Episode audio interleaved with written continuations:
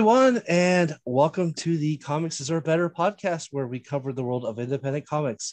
I'm one of your hosts that uh, Zombies Ate My Neighbors, uh, Brian, and with me, as always, the other two parts of the CDB Triforce, Carrie and Darcy. Hello. Hi, and uh, my neighbors are my parents, so I hope not. Oh. I'll, I'll explain that in just a second. Um, but also today, Thank you. We, we do have a special guest and a honorary fourth piece of the Triforce, uh, Richard. Oh, hey, good evening. Good evening. How- How's it going today? Doing well. Oh, very cool. Thank you for Very for nervous. joining This us. is my first uh, podcast, so Oh, we'll yeah? see how it goes. oh yeah well we're we're not consummate professionals we're all here just to have fun and talk so it's it'll it'll be just fine um but yeah so zombies ate my neighbors is one of those video games from the i think it was super nintendo that I knew that sounded familiar. yeah. And my parents would not let me buy it. And they finally and then like I could never rent it because it was never available at the at the local rental place.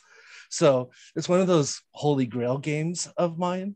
And i and finally they're re-releasing it on the switch soon. So i'm excited to finally play it i uh so enough about my uh origins um, richard uh since you I was gonna say if there's co-op though, I'm down to do Zombies Ate My Neighbors with you because I played it a bunch of times, but I could never beat it. I am all for that. Awesome. I am definitely for that. Um, I, I've been trying to play Scott Pilgrim by myself and I'm failing miserably. So I'm, I'm up for some co-op. Um, Maybe Richard will finally answer your call for a Switch friend. yes, That's what I was about to say. exactly. Not to put you on the spot, but so enough about my secret origin. Richard, since you, this is the first time you've been on this podcast, um, do you want to kind of give everyone a quick uh, rundown about uh, how you got into comics and uh, kind of what, what like what kind of comics you like? Oh yeah, most definitely. Um, I think like everybody, I was as a young boy bitten by a radioactive comic book, and here I am. Is that not how it happened for everyone else? oh, definitely. Pretty much how it happened to me. Yeah. Yeah. Wasn't a young boy, but yes, basically. Right, right, right, right. It was Archie. exactly. For me, it was Disney Adventures. oh, There nice. we go. That's awesome.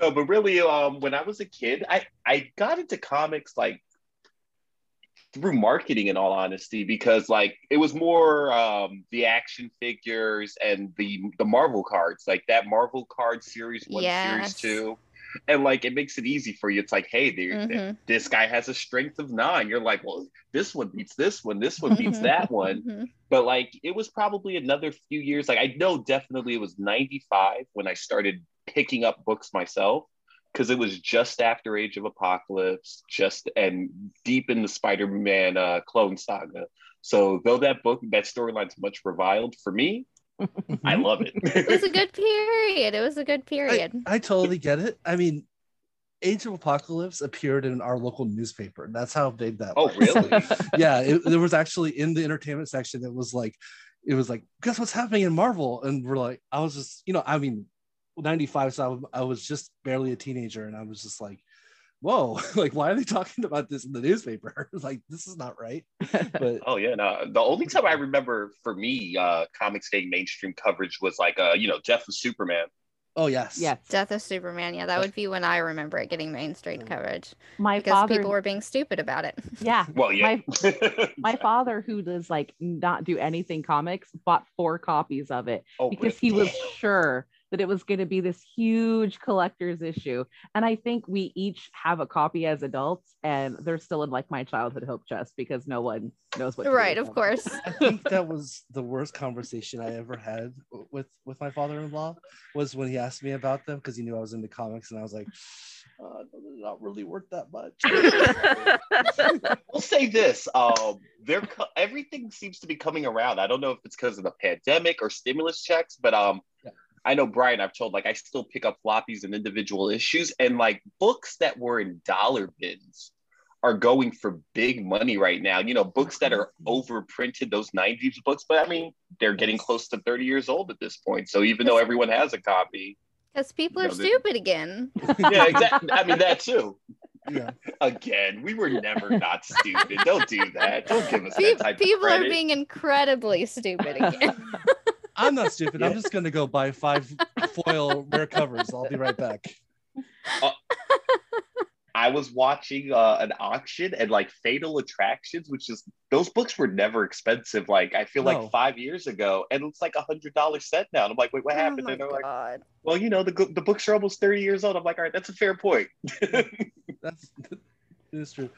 That So I'm glad I have four copies. yeah. I know, right? There you go. Why not? I sold my No, it- Ming vase. I bought some comics. This is a really Right. good idea. you may not be able to retire, but maybe you could get yourself a fancy dinner. I don't know. You or a lot of in back. and out. Oh, yeah. That'll work. I, I haven't been to the West Coast in a minute, so definitely In and Out has me salivating right oh, now. Well, we'll talk about. It. But yeah, no, like um, as far as books, I got into comics around that era, and just it was whatever books I could find. I think I was about ten, so it was just like uh, whatever I could, you know, convince my mom to get me, and then eventually, as I got into middle school, I would get three bucks uh, a day for lunch, and I figured out that hey, if I uh, spend a buck on just uh, uh, chips and a drink uh, for fifty cents a piece, if I hoard these two dollars, I can eventually buy some comics. And that was basically my plan all through middle school. That's awesome. That's very cool.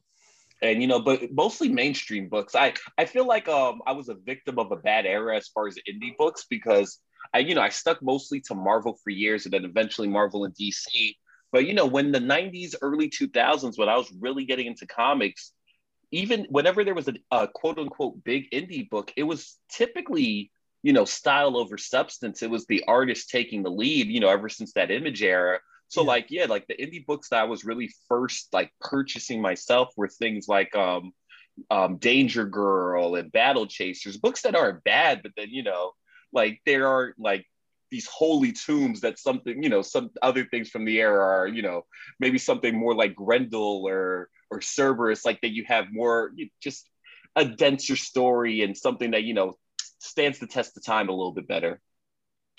Definitely not going to win a Pulitzer Prize, but still, A lot of things don't Yeah. stand the test of time, but it's what Yeah. you like, you know. yeah, exactly. Right. Absolutely. Uh, I no, would say the first indie book I ever saw, or like, well, Ninja Turtles, of course, is an indie book, but I remember yeah. like um us being very little. I mean, like six or seven, and I'm at my cousin's house, and like a cousin of hers on the other on her off- other side of the family had Elf Quest.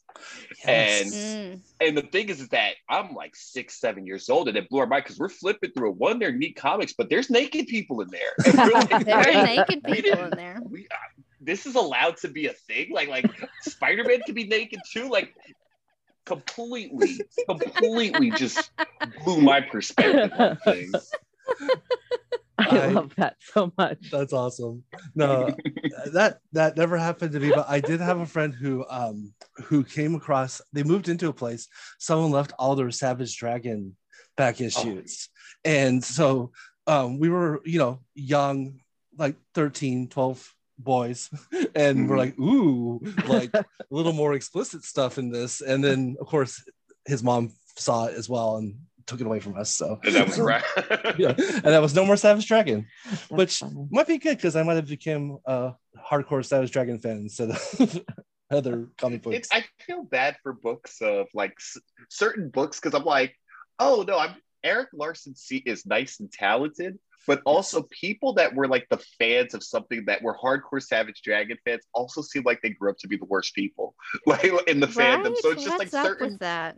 Yeah, like certain books, I'm like, oh yeah, I would want to support this, but also like people that are very excited about this also seem to be pretty awful. So I, I don't know how to feel about. It it's probably how young Star Wars fans feel nowadays. They're like, Yeah, this is amazing, but oh my Mhm. god. Oh yeah, no, That's that's how I feel as a Star Wars fan, and I'm not young, so Right. I've just kind of stepped outside the fandom. So yeah, Sometimes Star Wars is a weird one for me because Ah, like so I see all the toxic fandom stuff, but I've been to a few Star Wars celebrations. The Yeah. nicest, The most welcoming nicest event. people. uh, like like those cons are amazing. Like I'm I'm a big Star Wars fan, like as far as the movies, but you know, I don't dive into the lore as much. But like when you're at celebration, couldn't be happier, couldn't be funny, funner, none of the negativity. And then like you leave and you go home and you get on the internet and you're like, dear God, what Yeah. happened? Because those people Yeah. won't, won't leave their computers. They'll, they'll just like Yeah, you were- outside of mainstream, like I did um like there were Star Wars stuff outside when when I was a teenager. Like that was Mhm. something I got into when I was younger was all the extended Star Wars stuff. I guess Marvel owned that, so that doesn't mm. count. Mm. Did, yeah, that was in the 90s Marvel earned that, right? I think No, so. no, I no, think- no, no. That was Dark- the Dark Horse stuff in the Dark 90s. Horse owned that. Oh, in the Okay. nineties was Dark Horse. Okay, because I, Mar- I know I- Marvel Dark Marvel, Marvel owned it had at some it in the 80s. in the 80s. Okay. Dark Horse had the license in the 90s. Now I'm Marvel owns old. everything and they get to pick and choose what they decide is going to What's be real canon. and what's not? right. Yeah, okay. right, I'm I'm not that old. I'm Dark Horse old. Okay. Awesome. So yes. So yeah, I was reading the Marvel stuff and I was reading the books. Um and with like friends and stuff and you know, things were good then. Yes, There weren't as many people reading that shit. definitely. Not. And whenever we bring up extended universe, I always have to say R.I.P. Jaina and Jacen Solo, two of my favorite characters. Yeah. So He has some really obscure like Star Wars shirts, and I'm like, who is this? Because I haven't read the extensive lore, all of it yet. So it's the sword I'm of working the on it. Empire. I mean, sort of the Jedi, of course. That's the fun thing when you go to celebration. Some people cosplay as the most obscure characters. I'm like, that costume looks amazing. Who are you? and then they'll break it down. They'll break it down for That's you. awesome. which is awesome. At least, yeah, at least they're not gatekeeping or anything. You know, like they're happy to say. I've I have seen pictures of cons where there's been like six Mara Jades together, and I'm like, that's Mhm. pretty cool. Oh, that's Like, nice. Yeah, the the uh, future wife of Luke Skywalker in the old continuities. So I was like, that's really cool. Um, but well, um, I have definitely taken this ship off course a little bit. But, it's whatever. well, uh, we nice, do, healthy conversation. Yeah. yes, exactly. definitely. Uh, well, we do have a, a fun uh, episode coming up today. Uh, we will be talking about uh, Bitterroot Volume One. Um, that's also going to associate with our news. So we're going to actually jump into spotlights before we go into news this time. Um, Richard, I'm putting you on the spotlight of the spotlights. Oh. Do you, you want to go first, or one of us? I'm go first? nervous as it is, but might as well get it over with. If I mess up, Rip, rip that band-aid we'll, off. we'll get past it. Um, so my spotlight is uh, Marjorie Finnegan, Temporal Criminal, number one, uh, by Garth Ennis, Goran Z- Sudzuka, and Miroslav. Ooh, there's not a, there's more consonants than vowels here. Merva? And so, you know, by AWA Upshot. So this book, it'd been a minute since I'd uh, dealt with Eddie Garth Ennis, and uh, I don't know why I forgot how hyper violent and scandalous his stuff is, but it, but it was still fun. But like, uh, I'm sure you guys are aware, like the origins of Watchmen, in that like Yes. DC had just acquired those Charlton characters. Ad, um, Alan Moore does his pitch, and then they're like, "That pitch is awesome, but you're gonna damage these characters that we paid good money for. So make your own original characters." And that's how you get, you know, Peacemaker becoming comedian, Captain Atom becoming uh, Doctor Manhattan, and whatnot. So the whole premise for this book is like, it seems like Garth it is a pitch day. "Hey, I want to do a, a gritty Where in Time is Carmen Sandiego." and then couldn't get the license, so made his own original character. That's hilarious. That's hilarious. Yeah, I agree. Sounds awesome. But no, no, yeah, it's really neat. Um, so the whole premise is like she's going into time. Like the the, the, opening scene is her in like the uh the Sphinx built to uh Ramses, and she's gonna be one of like the the the the the, the harem maidens that are sealed uh with the pharaoh. And then so she's like, cool. And then I'm gonna steal all the jewels once these people leave. And then she, you know, the the the high priest that's running the show is like, and we're gonna all slit your throats to make sure you're dead. So then she pops off and starts shooting everybody. and uh, so apparently in the the Deus Ex Machina in the book is something called the K two thousand one realigner, or she refers to as a, as either a rupture way, a Deus Exer, or an unfucker. And basically, it just reroutes uh, the time the time stream. So if someone gets killed, it just basically shunts them off in reality and a more logical way for them to get killed in that time period to oh, not mess up the future. So Okay, yeah, that's a fun little premise. yeah, that's cool.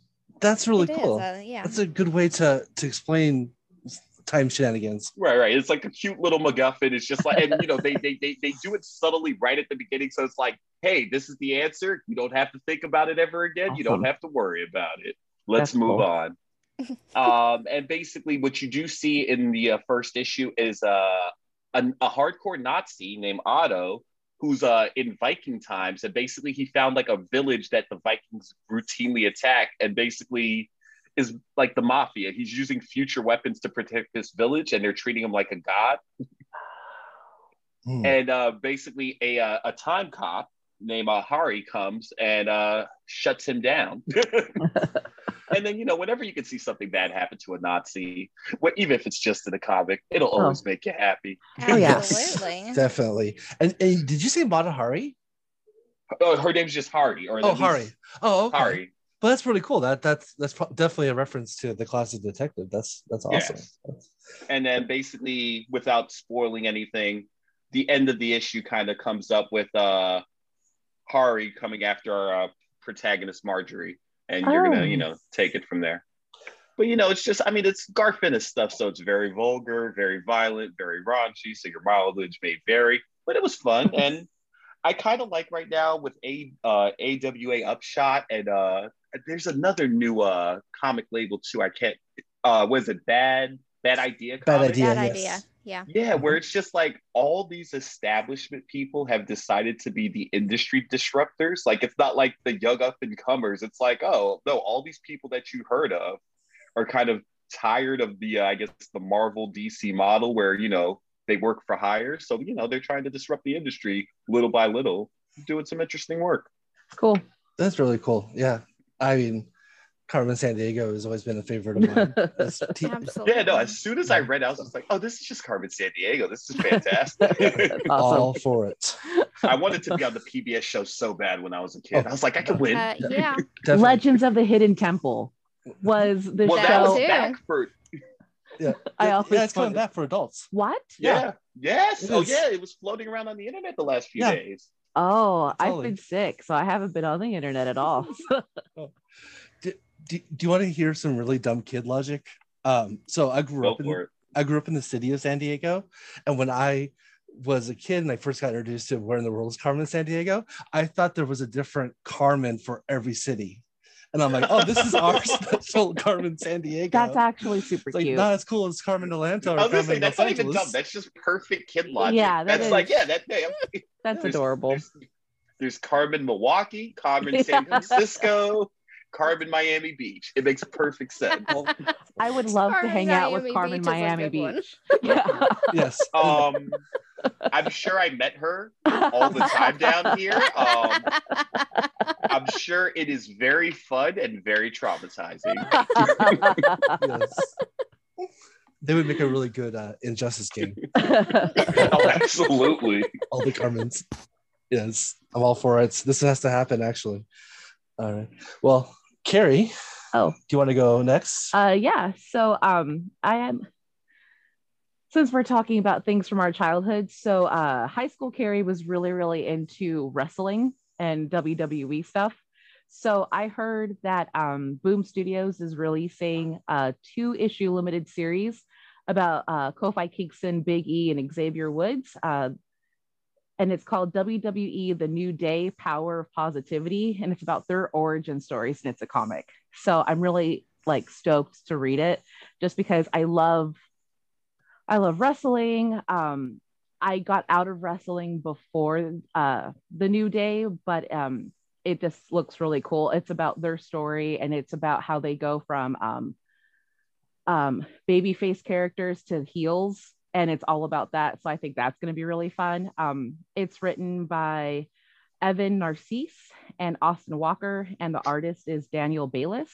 So it looks really cool. That's coming out in July 20 on in July of this year. So I'm excited. And Nice. yeah, so I just wanted to like spotlight New that Day rocks. I love the New Day. Oh, awesome. that has been something I've been meaning to do is get back into into wrestling. Um, recently watched a documentary on uh, yeah, on was that Vice that the- we watched uh, that? Vice, the Montreal Screwjob. Yeah, we wa- Screwjob. oh no. That's it. yeah, And so that really kind of reignited the want to watch. Um, Oh, I, there was a very good pay per view last night from WWE. There was zombies for some Ooh. reason. It was it was very strange. That's awesome. They, they had a lumberjack match, and uh, I guess in real life, Dave Batista is in a new zombie movie, so it's some sort Oh. of co- cross promotion where the lumberjacks were zombies. Awesome. Like God, I- and uh, the Miz apparently got devoured by zombies at the end of the match. oh man. So, I wonder if that was voted by the audience. who knows? like it was just deliciously, fantastically That's stupid, awesome. and exactly what you want from wrestling. Yeah, exactly. Very cool. Oh yeah, yeah. Dave Batista. I just remember. Yeah, he's in um the new Zack Snyder zombie movie. Yeah, that's it. which I've all the only Zack Snyder movies I've ever liked were zombie movies because I like Day of the Dead, and that was It's fantastic. yeah. So so It I'm is actually his best kind movie. yeah I'm definitely intrigued. To check Is it this out. the same Snyder? as in Yeah. Justice League? Yeah. Oh, The, uh, I I I don't. Pay I was listening to some of the episodes. Are we still not watching the Snyder Cut? No, still not No. watching the Snyder cut. Which luckily we're not a DC podcast. I'm ambivalent. I just don't like movies. so That's fair. we're gonna make Carrie watch it, and I will say this about the Snyder Cut. Um, I thought it was good.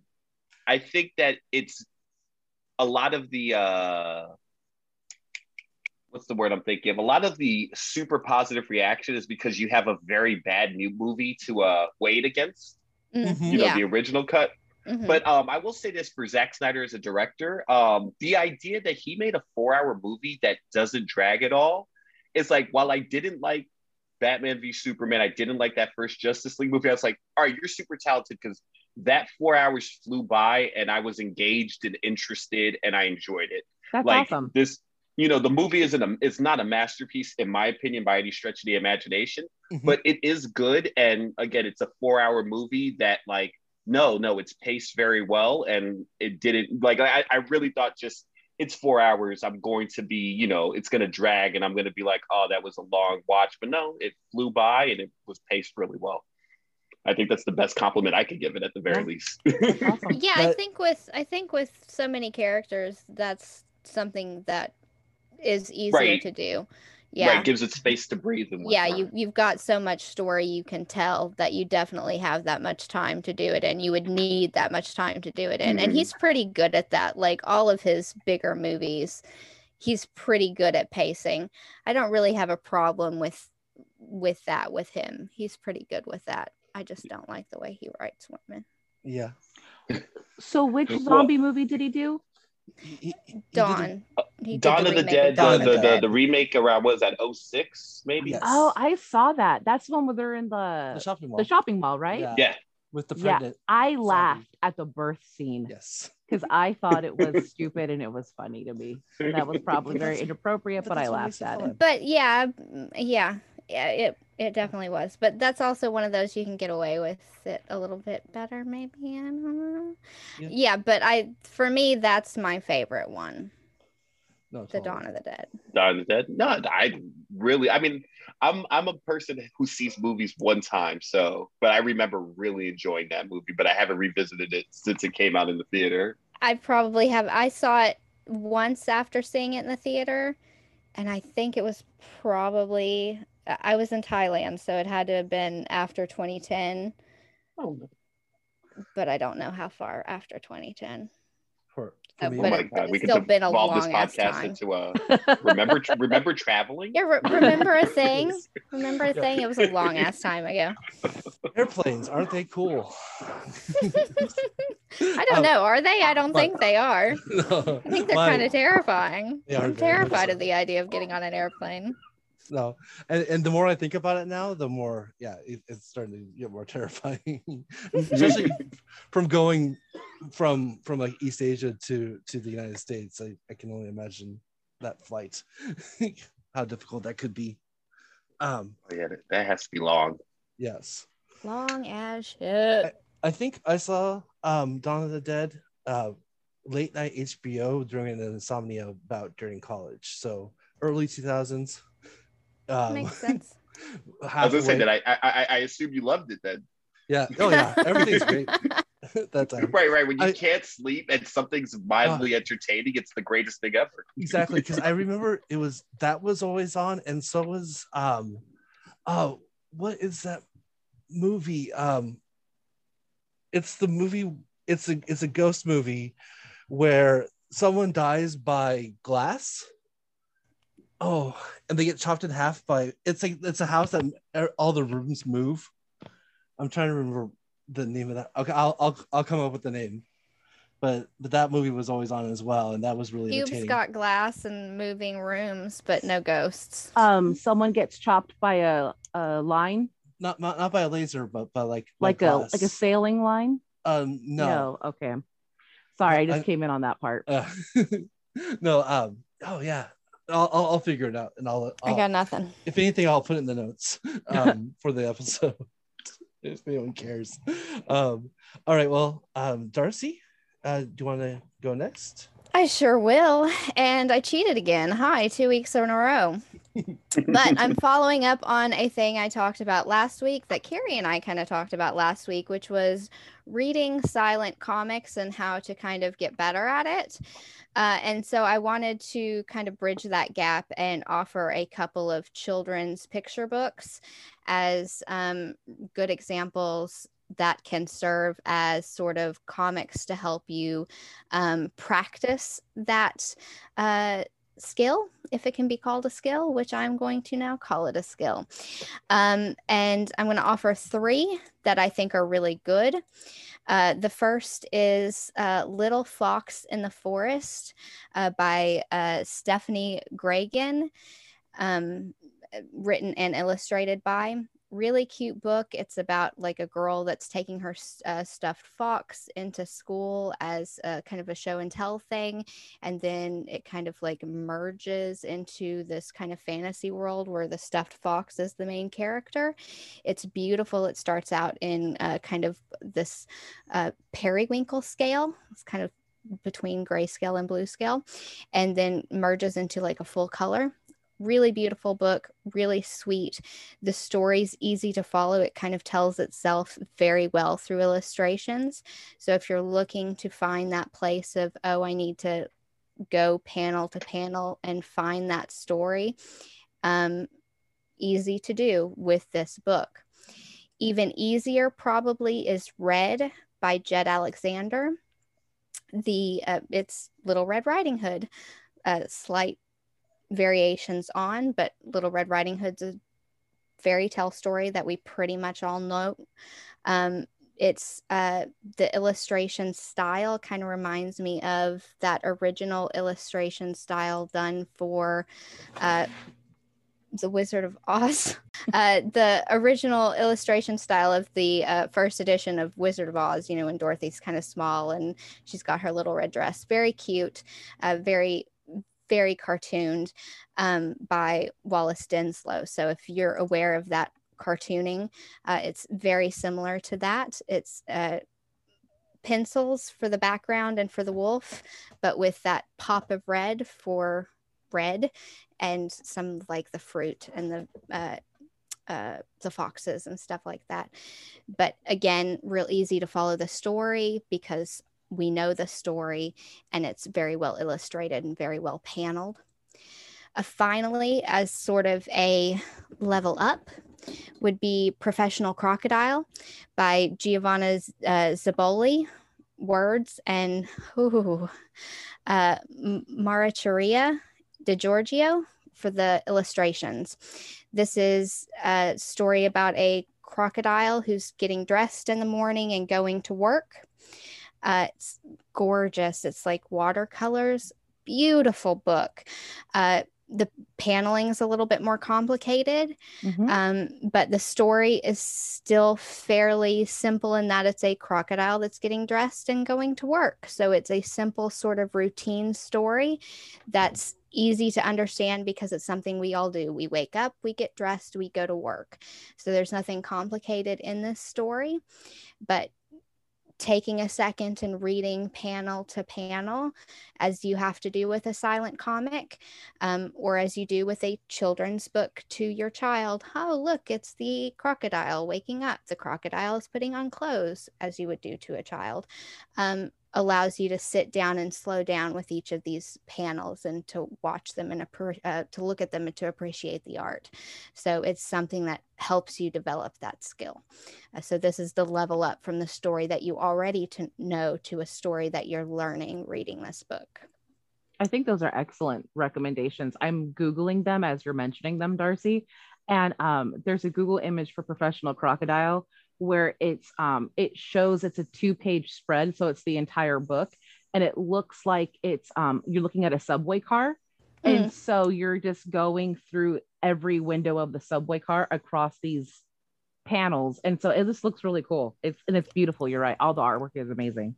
It's super cute. It's a super cute book, and obviously, it's if you have kids and you're looking for children's picture books, these are all really ch- good children's picture books really cool. Awesome. No, I that looks that looks amazing. And also, um, I recently read Sobek the uh, from Shortbox, which is about the crocodile god in Egypt, and so now I'm kind of obsessed with co- crocodile comics right now. So that sounds pretty cool.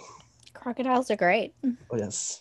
I mean, not if you're afraid of them, then they're kind of less so. But yes. visually, I think crocodiles are very interesting. They're cool looking. Mm, totally. They're modern dinosaurs. Totally. Okay. Well, I have my spotlight. Uh, so quick, um, quick backstory on this. Uh, I just got back recently in the, you know, when starting this podcast back into really being in social media on uh, Instagram and, and Twitter and everything. In fact, this is actually my first time I've ever been on Twitter in my life. And so one thing I've been trying to do is try to follow as many like comic book artists and writers and everything. And so I came up with this idea a few months ago where any book that I pick up, I go through the comic and see if any of the creators, like the writers, the artists, the pencilers, inkers, letterers have uh, a social media site and I follow them. And so recently a book came out called Jenny Zero, uh, which was it's a kaiju book. I it's fun. It's I definitely recommend it. It's a cool take. Just a side there, uh, the colorist was a person named Megan Huang, and um, followed her on Instagram. And one of the first things that came up on the feed uh, after I followed her was that her her first self uh, pub, not self published self uh, created book uh, where she's writing and drawing it called Rangers of the Divide is coming out on uh, May 19th. It's a uh, it's a little mini series. Uh, it is a fantasy book. It looks gorgeous, which is which is really what got my caught my eye was just how wonderful the artwork is. It's kind of a of a, a nice like like a very whimsical fantasy, but at the same time, um, just has it has this I, it's hard to explain like the the there's just there's just something about the the way the characters look that just that's kind of really just kind of grasp makes me want to read this essentially.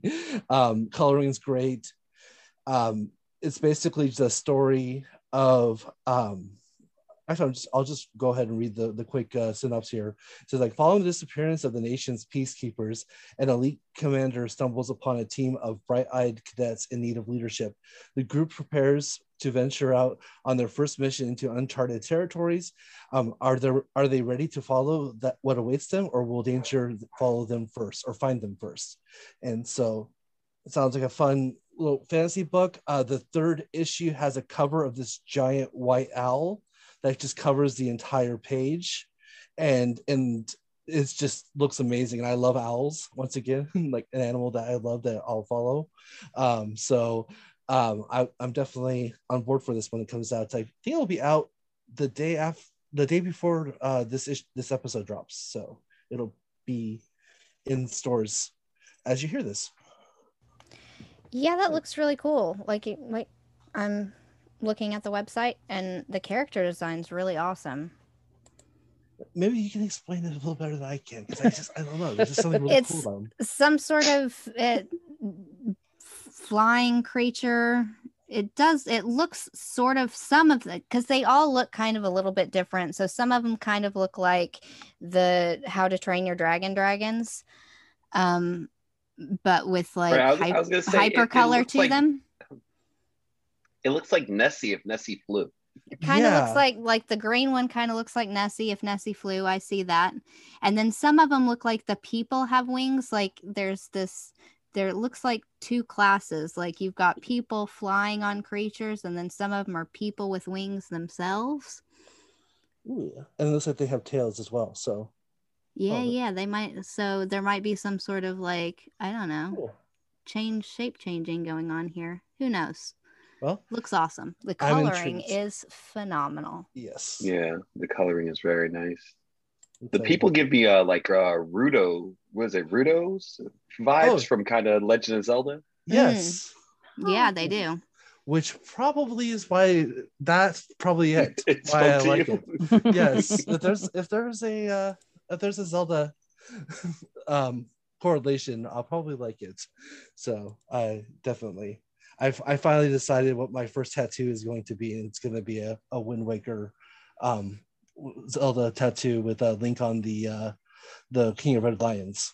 Yeah, So it's actually yeah, it's actually really cool. So- I'm I won't be embarrassed by this because he's had some tattoo ideas in the past where I'm like, no, please don't do that to your body. i don't um a, a dr doom that looks like link from uh, the original legend of zelda Stupid. holding a triforce Isn't that sound like really cool I'm I'm not against it. that was my original idea and every time I explained it, I got the oh yeah, I was trying to be diplomatic. yeah.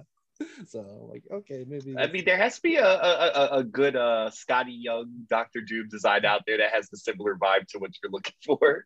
probably yeah. I could totally see that. And that would Skottie be Young okay. Doctor Doom tattoo would be adorable. Yes. Yes, But he wanted to do this bullshit like mashup between Link and Doom, and yeah. it was just I'll, dumb. I'll somehow add you get you get too into that. complicated. A tattooist wouldn't want to do it anyway. Oh yeah. exactly. It's like, and I, can you put my dog on there too? please? Just- Yeah.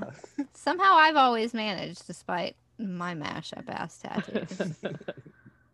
Uh, well, um, so thank you everyone for helping me describe that because I had the words, but then I lost them there. So thank you very much.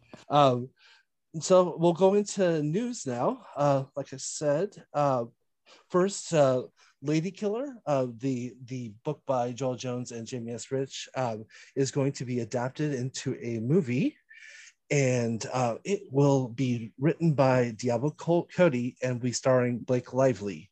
So some good credits there, you know, with with the people helping create this. And uh, I've never read Lady Killer. It's always been on my list. It's actually available on Comixology Unlimited. So actually, I'll probably be reading it very soon. Uh, but it's basically about um, a housewife in the 50s who's also an assassin. So Oh, nice. I yeah. just love I love Joelle Jones. I love her artwork so much. I think it's gorgeous. So Oh, I, I'm not a fan of Joelle Jones. ah, oh, You can't be that talented and be like that pretty at the same time. the rest of us. Like you can't be like an excellent artist, excellent storyteller, and then total smoke show at the same time. Like leave something for the rest of us. No, it's the Jon Hamm factor. You can't be right, funny, right, right. Yeah, funny and beautiful at the same time. I hope Right, I don't like a him real bitch. Like if she were really mean, then she could like even Something, herself right. out. Yeah. yeah. Punch me in the face. Do something. Please be mean. no, maybe no. Some like- people no, would that be into sounds that. creepy. Brian. That sounds That's creepy. true. No, that's too much. I mean, I can't go th- through Comic Con and ask the creators to punch me in the face no, I don't think No, that would work. I think that would get you kicked out real Probably. quickly. real fast. Okay. Well, No, but no, her art is amazing. But Yeah. like even on, I've read a couple books that she's written. Like she's a good writer too. Yeah. definitely. She holds her own. Her Yeah. Catwoman run was awesome. I liked it a lot. Right. And if it wasn't Ram V taking over Catwoman, I would have been, been very sad. But um, yeah, her Catwoman was amazing. Um, that the issue that she drew for Tom King's Batman, where uh, Batman and Catwoman are getting married and they have to go visit uh, Batman's ex girlfriend Talia in the middle of the desert. that is probably one of my favorite Batman issues of the Tom King era. That's a wonderfully drawn comic, and she draws Nightwing right. Nightwing's a cool character, and she draws Nightwing like a badass. So I'm always Yeah. happy with that. And also, I, I, I'm, I'm not feeling her new Wonder Girl character because it there's butterflies in my stomach and it feels inappropriate for that character to butterflies. So I'm just kind of like, no, no, this character's far too attractive. I'm an adult. I don't like any of this. All, yeah. all of her characters gonna- are extremely attractive. It's Right, one of right. those I'm, things. I'm like, I'm gonna volunteer myself for a watch list because this is not okay. yeah. He's not not only is is like Yara Flor a beautiful character, but she has a talking uh, Pegasus, which makes Right. it you know like oh, so she's also very cool. Yeah, I was just, I don't, I'm like, I don't care for this. That's awesome. And also one of the few colorists who would draw Damian Wayne and Talia Ghul yeah, Middle Eastern. not white. you know, yeah, Not white. Right. So that, that was also very nice. So very cool. That's always a a, a, a nice uh, a nice touch. Anytime I see a, a very uh, a very brown uh, Roberto da Costa, I just get happy. yes. Also another favorite character of mine, definitely. Okay, well, this uh, piece of news definitely goes into what we're talking about today, so I'll save it for last. Um, well, Regina King um, will be directing the uh, Bitterroot movie, uh, which is huge because Regina King just uh, finished um, had a had a movie that was nominated for Academy Awards. So she directed One Night in Miami. I'm in doing Miami that right now. Yeah. and uh, and that was supposed to be yes, yes you are. Yeah. And um, yeah, so she directed one night in Miami, and um, and I the I watched all the Best Picture movies. This was a really bleak year for Best Picture movies. They're all really depressing. I wonder So- why. yeah. So I I meant to watch more, and but I just couldn't mentally take it. So I never I unfortunately didn't get to One Night in Miami, but that was definitely movie I wanted to watch. Um, it, it definitely got um, a lot of acclaim. Also, um, she was awesome in Watchmen, so Well- I'm happy about it. really quick regina king is one of these under the radar pop culture icons that sh- her career she's such a queen in everything she does she has been she was a child actress in 227 which is Right, my way back when. family's favorite sitcom of all time. So it's something she's something that i grew up with um or it's not something sorry she's someone that i grew up with. And and um she's she's just so incredible. And so it's really nice to see her now get all the accolades get all the credit because she's just such a phenomenal actress activist like entrepreneur. She's so she's just so cool. So i'm glad to hear that now people are recognizing her as the badass that she is and she's getting everything And it's also nice whenever uh like just working actors or actresses get their flowers because it's not like oh she was ever regularly on the marquee, but it's just just plodding away Yep. year after year, decade after decade, doing Mhm. quality work, and then here now. 30 some years later it's like Oh, oh, yeah. no this person that you've always seen is actually really Mhm. great and we need to celebrate her yeah Right, because she's been around for forever. Yeah. She's one of those faces you recognize. She's a name you recognize, but Mhm. she's like not one of those people that's, like you said, been at the top of the marquee. But she's always been around. Like for as long as I've been alive, she's been doing stuff. Mhm. Yeah, definitely. And she's like, yeah, definitely. I hate that it's that person, and now she's more than that now. So that's really good. she was even in friday which is one of my favorite yeah she's in all the fridays yeah and wasn't she on, on one of the the law and orders or she had uh, some sort of a she was a, in a police cop procedural yes she was in a cop show um like on tnt a few and that that she like did everything for because she's just Right. amazing yeah That is awesome. Um, so the the person who's writing the first treatment of the script for uh, Bitterroot is actually um, comic book writer Brian Edward Hill as well. So oh That's- nice another another cool name to hear. You know that uh, is doing. really was he this. did he did he do uh the killmonger mini He did the Killmonger mini, yes, recently. And that was Yeah, actually pretty good. that was Uh, fantastic i didn't like he did uh fallen angels and that was not very good but i don't know if that was him or that was just a uh, editorial mandate but that book was let's just say it was editorial. I'm, I'm guessing it was because I love Laura Kinney, and when you write a Laura Kinney that's not likable by me, that's not a good sign. and Fallen Angels had the uh had had an X23 that I did not like that much. So I all the skipped it, and I'm characters. I didn't like- know that was yeah, de- definitely. Yeah, I didn't like the I didn't like Cable in that book. I didn't like Psylocke in that book. Like not Yeah, and and and now they, they all felt a little off. and now Cable has an awesome solo series, and and Psylocke is in Hellions, which is insane Fantastic. and, and still a lot of fun. That's probably the craziest of all the of the X comics now, so it's, it's pretty good.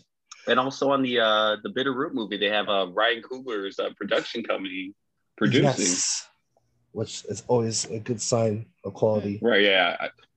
If you get as many marks of quality on a project as you can. Yes. absolutely. So hopefully that also means we'll get Michael B. Jordan if uh, Ryan is working on it. So True. Yeah, in some capacity. Again, mark of quality. Michael B. Jordan's great at everything. yes, definitely. Okay, well, um, that will lead us into our main topic, which is Bitterroot Volume One, uh, which we just were talking about a, bit, a little bit here. Um, Richard, this was your choice. Uh, do you want to kind of uh, give us a background of the book or a synopsis of the book, and also let us know why you chose the book for this uh, episode? Absolutely. Um, well, yeah, Bitterroot Volume One. Uh, or or we could have just called it Harlem Renaissance Ghostbusters because that's essentially what it is. It's I like that. such a fantastic, Yes. Such a fantastic book. It, it it's been on my reading list for quite some time, and honestly, the reason why I was like, let's pick it now is just because it was in the news, so why not? You know, get a little synergy going. But no, the book is so so good. Like Sanford Greene is just it's an art. He's such a weird artist where that the style is so exaggerated, but then gives you depth and realness at the same time. Like it looks very cartoony, but then very visceral and real. So I really enjoyed that.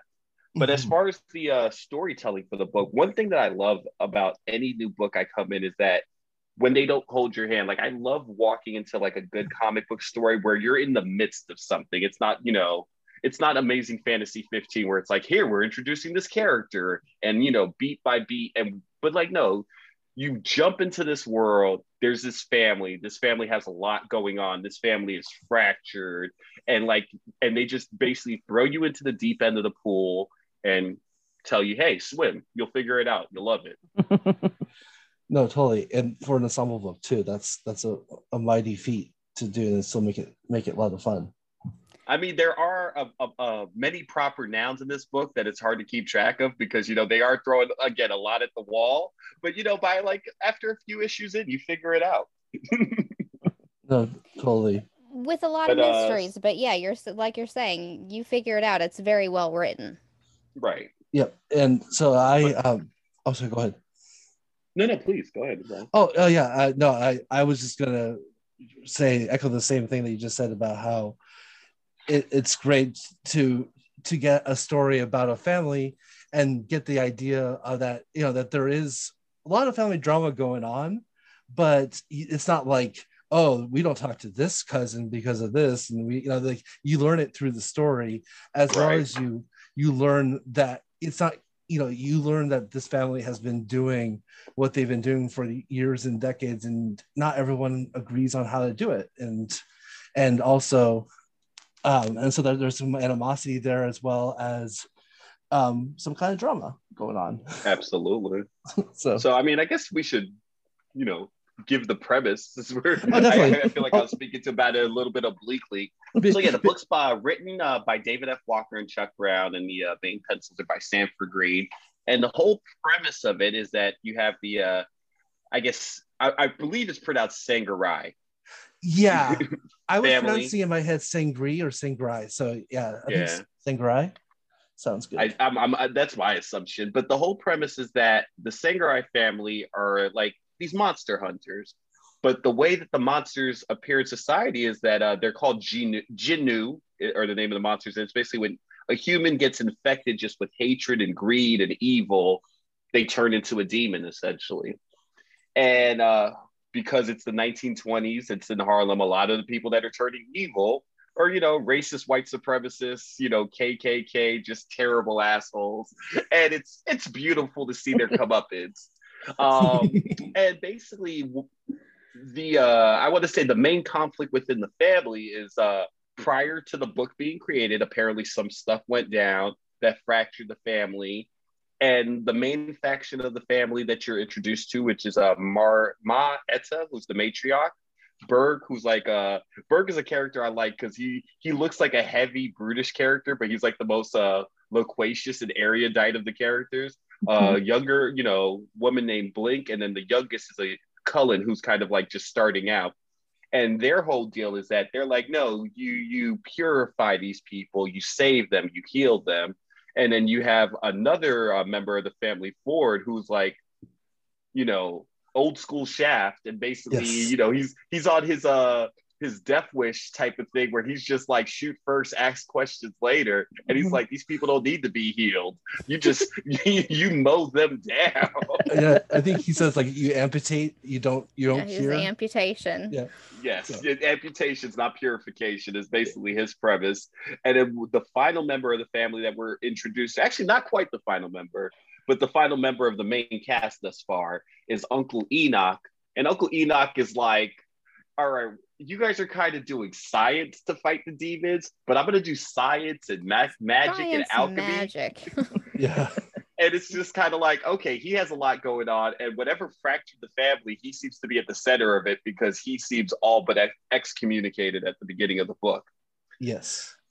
Even though he's still um so in- yeah in that- but that's the basic premise it's uh it's interesting they're the the main family is based out of harlem and during the harlem renaissance and it seems to be like an understanding because there are some police officers there that know that hey these are the people that deal like like these are the ghostbusters. You go holler at them if you have a ghost issue. But the general popul- populace is unaware of this. So when stuff goes down there's a lot of miscommunication you know and hijinks that goes on. And then um what you find out in this uh, first collection is that the Jinoos are not the only demons.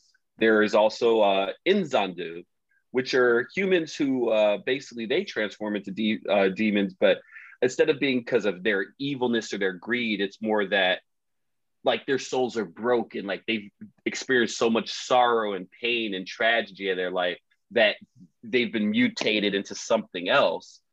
And the main conflict is a, a pair of uh, Inzondo, Dr. Sylvester and Miss Nightingale, who uh, basically they experienced and survived the uh, Tulsa, Tulsa race massacre. And basically they're aware of the Sangerye and they're like, hey, they do this this way, but like we have power now. We don't have to, we don't have to be victims anymore. We can lash out. But in, in that lashing out, they understand that uh, there's uh, I guess higher powers going on behind the scenes, Mhm. and their lashing out is causing much more issues than it's causing solutions. literal dimensional portals opening up. right. demons coming out of them.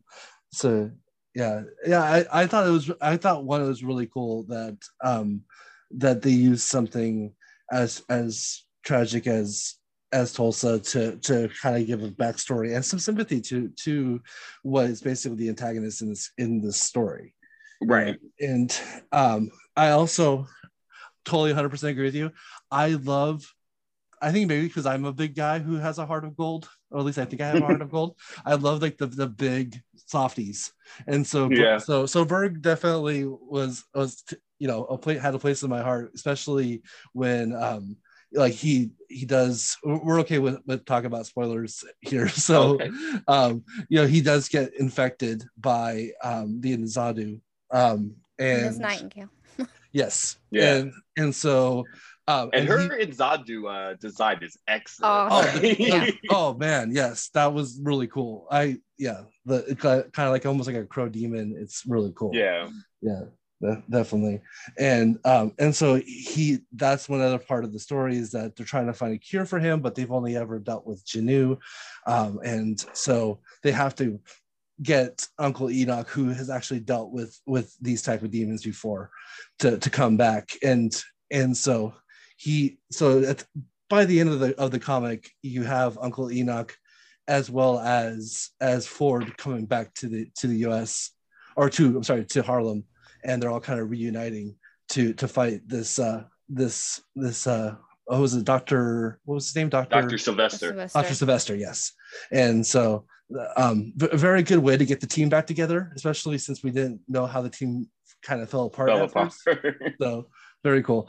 Um, I did. I loved Ford's introduction, being down in the South, um, fighting the Oh. KKK, and and, and- Hillbilly Archie, what was his name? yeah, oh, jo- uh, Johnny. oh, Ra- uh, Johnny Ray Knox. Mhm. yeah, Yeah. Jo- yeah. Which I, I I love thought Hillbilly great Archie. That is like, so good. How- how that he's- is a That's what he perfect looked like. yes. yes.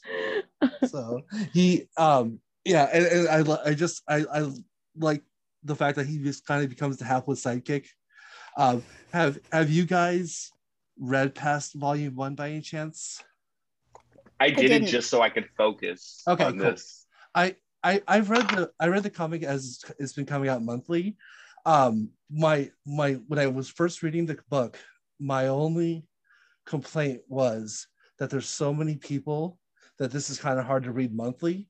So i was more than happy to read this collected as one volume and it proved me right that that was really the only problem was just so many characters going and so many different plot lines going at the same time. It was hard to follow on a month-to-month basis but reading it all in one sitting perfect it was Yeah. no problem i know I mean, I, I feel like that's not just a critique of Bitterroot, but just so many uh comics. just really good narratives comics that come out but it's like you know when you have all so many like uh, almost a game of thrones level of a cast with uh so many unique names yeah when you're Yeah. reading it month to month it's just hard to keep track of everybody Mhm. I Yeah, every way. once in a while you want a text box at the top. Give me that name more than once. Mhm. exactly. I felt the i same need way the uh about um, Saga. one, with one of the uh, anime narrators where they're just kind of like Yes. Right. this is what the story's been thus far right. or, or even like kind of like um, Speed Racer with Racer X. Whenever time they Yeah. release Racer X, Racer X is actually Speed's brother, and he doesn't know that. It's like yes. So yeah, Blink is actually Good, the good. I cousin had of. forgotten thank you for reminding me Yeah, yeah, exactly. So yeah, thank you. Oh, I was gonna say, since we got into spoiler territory, we have to speak about one of the best parts of the book. Uncle Enoch has like little cute, like oh, they're so puppy adorable. demon Yes. robot homunculi. They're so adorable and awesome. yeah, And it's speaking of Skottie Young, did a variant cover for him and was Oh, it- cute. nice. Oh yeah, that is gorgeous. That's fun. Um, yeah, yeah, that really reminded me of the era of X Men when uh, Nightcrawler had the little baby. Um, oh, the band. Nightcrawlers, the Bamfs. Yeah, and so and I'm I'm all for that. That's awesome. I like little Mm-hmm. little fun minion. I even like the minions from And they I'll, I'll admit it. They had metal arms Yeah, and metal Mhm. eye things. They Well, were they were really well designed. yeah, because you could tell they've all gotten into trouble somehow and, and have lost limbs. And done Oh, yeah, no, stupid things. Oh no! If they want to do a uh, a solo issue of just them getting into some mischief, like I'm here Yeah. for it. yeah, definitely. Exactly. No, that was Absolutely. pretty yeah pretty cool yeah and um yeah that yeah that was actually that was one big things on my list here The Um, art in this book, speaking of well designed, I just want to say the art in this book was really good. Like, because of the coloring was so fantastic. Mm-hmm. Mhm. Like, holy shit. Um, really well designed because so much of it is very dark that if you're going with all these weird colors, which there were so many weird, almost psychedelic colors at a lot of places, go back to like uh, Map of the Sun, where a lot of people complained about the colors in that book that were weird, crazy choices, lots of pinks, lots of purples. Kind of odd. People didn't like it for that book because probably it was, oh, it's just normal girls doing normal things. Here it's crazy things are happening. So people probably didn't complain about it in this book, I hope, because it was great. Yeah. Uh, but that does mean with weird colors, it can be sometimes hard to like see facial expressions. Like when skin isn't normal skin colors and don't, doesn't have normal skin shadows, if like it's purple and green, uh, sometimes that can make facial expressions hard to see uh, and it never was like the art the line work was so good and the character designs were Mhm. so distinct that Yes. everything was always really easy to see like i didn't always know everybody's name because you know we got them once and then we moved on really fast but i was always really aware of who each character was and where they stood even like the cops that showed up once and then showed up once again like three issues later Right. like I, I remembered who they were because they were very distinct character designs and had very distinct voices. Um and you know they were at night and they were in this dark blue light with this dark blue shadow. And that could be difficult if your line work wasn't really good but it really was. I just i really liked the art in this book I agree. I was gonna say to the point you're making, Darcy. I mean, probably shout out the uh, colorist uh, Rico Mm. Renzi, and also Sanford Greene did a lot of the color work as well. Oh, 100%. But to the point that you you were making, um, there is one point uh, when uh, Berg is uh, transformed into the monster when they're trying to heal him. Mm, There is one part where the coloring, because of the lighting, is a bit off, so that in the panel just before they heal him, he looks healed already because since it's a darker room, he just doesn't have that shade of green anymore. He just kind of has his own silhouette color. And then the next page, it's like, oh no, no, no, he's still a monster. Give it a sec. exactly. that's i don't really remember what you're talking about but I, you're probably right I, Yeah. I remember when he goes from green to yeah yeah i think i know what you're talking about i can see that Yeah. and that uh like dr sylvester's lab you know that real pop of neon green that was very Mhm. much uh, and the the serum uh, you know this that neon green and that bright purple that was coming through there there's a lot of really fantastic color work that you wouldn't Yeah. see in a lot of vintage era comics this is a historical but we're going to pop you with all the science color that normally comes in comics that are in the 60s or the modern era so there's a good mix there Yeah, and the, Definitely. and like the modern weapons in, in you know the the modern style weapons that are used, like um, Mm. Ford's bazooka that has the uh, the the serum in it. Oh man, that's that was really awesome. Also, Ford uh, best facial hair in in the comics. Yes. Probably in most comics. No, no. Um, I don't know if anyone's cosplayed as, as Ford yet, but that is that's a winner. Yeah. i don't know i liked berg and his big beard Yeah, Berg is cool, and then and and uh, and then like the tattoo on on the the forehead. on the side Yeah. of his head head. yeah that was really cool too. No, all the character designs are great. Um, Ma Etta, uh, it, I when like the first couple issues, I'm like, oh, she's just there to kind of be the foil and be like the old ways, and then she has her moments to shine in like the third or 4th Mhm. issue, where she just becomes a badass as well and just starts kicking ass, and I'm like, okay, this is great, and then explains. And then also is like, and then realizes that keeping Blink from not fighting is the wrong thing to do and, and to let her fight. Um, No, definitely the uh, the quote I, I wrote it down. Like the quote of the uh, the book for me was Ma Etta. Like when she, I think it was either when she was dealing with Berg. She's like, I'm too old to run, and I'm too stubborn to quit. And then Mhm. she's like gonna bust some heads after that. And she- I was just like, yes, get it, get it, old head. I I'm always I'm always out for for older older people fighting like that. And like like once in future the the the um, octogenarian monster hunter and once in future is like one of my favorite characters as well. So i'm all about the the older generations standing their own and, and kicking ass. So it's pretty cool. As long And, as it's um, not what- me. Yeah I, I, I'm 37. My back already hurts, so like no. But Yeah. if someone else wants to handle it, I really do appreciate it. and i think that's where my appreciation comes from because i know i couldn't be doing that at some right so- right So it's like, yeah, yeah, please, if you can do it, you do it, please. So I'll just hang out here. And- and- Another aspect I really liked in the book is just how they were, you know, weaving in some like real world information, like right in the hmm. beginning of the first issue. Um, when Blink is really fighting with Ma Etta about being able to go out there and fight, and she uh, references Bessie Coleman. bessie coleman mhm. yes And Bessie Coleman is like one, just a fucking badass, but someone Total that, like, badass. you know, because how this country works, I never found like I found out about Bessie Coleman a few years ago, like as a full, fully formed adult. But she was the first uh Af- first African American person, generally African American woman and Native American woman, because you know she was biracial to Hmm. uh ever have a uh, uh, uh pilot's license in the United States. And because you know the United States is what it is, especially at that time, she couldn't even get her license here. She had to go to France to learn how to fly because Mhm. no one here would teach her.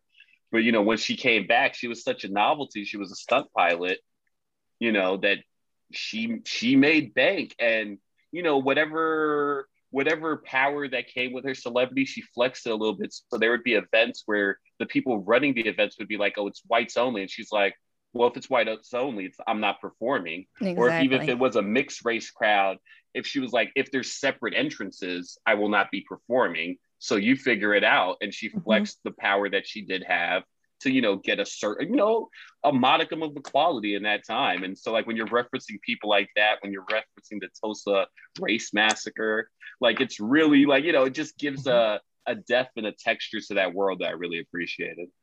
No, definitely, and and also I, like when the the two police officers are are murdered in the park in, in Harlem, and and then it's the police's first reaction is to go bust heads at a, at a jazz club.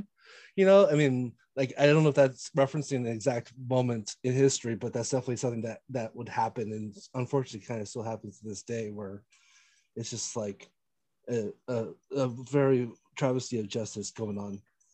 So. if anyone's interested, there's a fascinating history of all the expat Americans who lived in France during the 1920s and 30s, right before World War II, and um, a lot of a lot of um, African Americans who could not like do anything here in the states. They fled to France because that's where they were welcomed and they were treated with you know dignity and respect. And so there's a ton it's, it's really really fascinating.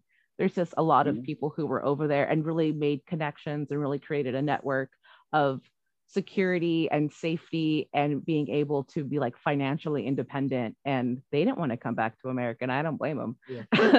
they had Right, to Bill- they had to because of world war ii unfortunately for a lot of people Yeah. but it's very very fascinating if a country sucks so much that a person like Josephine Baker has to leave, then there's problems. also like has to leave not in like 2001 time or 2021 times where it's like we're gonna hop on a flight. It's like you're, Yeah. you're gonna be on like a months long boat ride. You're gonna get there. You're not gonna know anybody know the language I, were there even translation books at the time like uh you know english to french dictionary i don't even know but like you're you're like you're Probably like in books, this yeah. situation so fucked that like you know what i'm gonna just take my chances with that Mhm. yeah, exactly. It's just, just tell, tells you a lot about what stuff like that, about what's going on back then. Um, but yeah, so yeah, all the character designs, f- fantastic. Um, I, I, um, the the the doctor as he as he gets more and more corrupt, he starts looking more kind of like almost like a like a jinn or like a genie, which I thought was Mhm. kind of a clever idea as well. Definitely gives him that kind of extra uh, supernatural look look. And um and and the more and more he the more and more he kind of dives down that hole becomes more like a demon.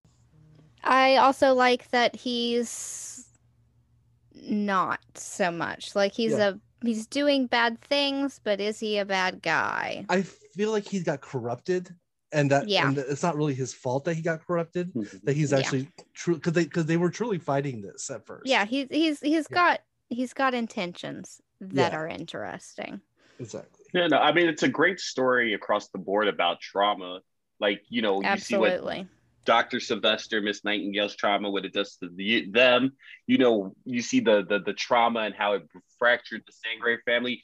Even like uh when you see, when you meet Johnny Ray Knox, just like Right. he's like, oh yeah, no, I've never lynched anyone before, but just the trauma of being in that society, he feels Right. that that's the right thing to do. That's where he needs to be. And then once he, you know, sees the situation from a different angle, he he understands how wrong he was, and he's like, how can I help? I Exactly. the one thing I'd like to see, and maybe it comes up later, is the journey between uh, Mississippi and New York, because him going from uh, uh, hillbilly Archie to he looks almost, almost not quite, but almost like a badass by the time they hit that. right. Oh, look, they're standing there on the top of that building. I want to see his journey there How So- how how how exactly did Ford get him to that? So there's also, been- I do vote Darcy that from this point on, we only refer to him as Hillbilly Archie because that is perfect. That's what he looks like. I love Yeah, it. totally. no, no, you nailed it. no so um so the the series is is up to issue 12 um and that's that's that's um ano- has been another another volume and they're working on the third volume right now um they're definitely uh this is not really a spoiler um ford and uh and hillbilly archie uh return to the south to help fight Oh, cool. Ooh, so awesome. so so yeah you do get a little more uh, of that of that environment but you don't unfortunately find out exactly what happened between between the south and and uh and harlem so um but He was a bit of a million, mi- miracle worker there, because yeah, for I Yeah. was like, he's kind of a badass all of a sudden. How did Yeah, that happen? he's kind of like squared away he kind of like the the slump in his shoulders is gone by that time as well yeah it's Mm. totally totally different and We need and- like a, a Django vignette, like when uh, the doctor teaches him how to shoot and everything. exactly and i just love i love also the fact that like he's like helping out in the kitchen he's just like you know he's he's just he's just there to to assist you know that's I feel like you do have a come to Jesus moment when you see that your friends and family were literal demons. You're Yes. kind of like, oh, You would yeah, have maybe to. I was Maybe I'm doing wrong. everything wrong. You would have to. there comes a little more into his story um it's a huge spoiler so i'm not going to get into it but you Cool. do you do learn a little more about his family uh Okay. coming up um also um i'm not going to say what character it is but there there's some major character development that happens in the next few issues um and literally there's a scene in issue 12 that le- left me in literal tears not bad Oh, tears wow. absolutely wonderful great tears because the character that you're meeting in the first volume that's all i'm going to say is they're in the first volume um the their progression kind of hits an apex at issue 12 Oh, really? and it's like holy crap this is like the coolest character and this is the best thing that could possibly happen to them. It's like that's so that's so amazing. You know like i'm like i'm glad we went down this journey. So that's all i'm gonna say. Um i actually literally tweeted out um using the newfangled internets um the creators of bitterroot after i read issue 12 and said this issue literally had me in tears i'm like thank you this is actually why i read comics is this is this issue so the, Did you get a response? i did they Oh, were like super sweet. thank you Oh, awesome. and I'm like, yeah. I, I was know. gonna say I, I haven't teared up in a comic in a in a, in a about a year and change. So Yeah. I'm I a look crier. forward to it. I'm a crier, so it might, it might not Oh, make. so so I the last book that made me tear up, I was reading uh I think it's the current volume of Fantastic Four, issue six, when uh the thing, Ben and uh Alicia Masters finally get married. And I was Yes. reading it at work. And it's like, you know, a slow night at work. I'm just reading it on my iPad and I'm like, am I crying? Like- like- and I was just like, wait, do people see me crying reading this comic book? Because it's beautiful. it's- it's that like- got me- that got me in a um what was it the, the book the, the miniseries they did a, a year or so ago where they did the uh, history of the marvel universe it was basically uh Frank- franklin and Uh, galactus just Yeah, yeah, going through yeah. the history of the marvel universe at the oh end Oh my gosh. Mhm. Yes. Uh, it, I think but it was uh, just called the uh, history of the Marvel it opens Universe. one of the issues Yeah, was it and it's Yeah. it's uh, mystique and uh destiny and they Mhm. finally Wow. get to kiss and be like no these people are a couple Mm. Yes. fuck all your innuendo. Like it's Exactly. obvious that they're a couple. And I was just like, well, this is beautiful, and I'm happy now. Yeah. And, and you actually reminded me of a theory spot that I had recently because of Mystique as well, um, because of shenanigans on in the the current X books. Um, characters that have the powers like Destiny are not allowed on Krakoa. Yes. and because because they their pro, their powers will basically cause the entire society to collapse and well so mystique is literally like approaching the the council that the government every day begging for them to allow destiny onto the island and it's it's another like tearjerker just like come on she doesn't know why this is not happening you know like Right. let it happen The thing is, is this is that is it would it destroy the society or is uh Moira just a little bit uh a little Paranoid? bitter? and, and bitter yeah oh yeah from from the from house of x yeah yeah definitely With good Well, I reason. cried. I cried last week, so Oh, yeah. a lot. I, th- I think you and I, Darcy, are the uh, definitely the criers of this podcast. Yeah. We're, we're the ones that are going to tear up. Really? Yeah. I can't get through most of our reading because I cry. okay, well, maybe we'll be the most tear felt, tearful uh, one. if you start rating books, you could be like, uh, I rate that this book was perfect, five tears. I, I, I, think, I think perfect would be 96 tears, just like the song. 96. oh gosh. Yes. Um, well, uh, since we are talking about spoilers, what did you guys think about the last couple pages, the the reveal at the end? I, I thought it was awesome. I didn't know that that's where it was going. Um, basically, uh, part of the friction with the family is uh, Uncle Enoch. We, we still don't know exactly what he did, but a I guess a lot of the family got sucked into a portal to the you know the gateway to the other side where the demons come from. And then when uh, they send Cullen to pick up Uncle Enoch, another portal gets opened up and uh, Cullen gets sucked in. But at the end of the issue, he comes back and he saves the day and he comes back with someone else and he's much older and he returns with uh, Blink's mother. And that's basically where the issue ends. Yes.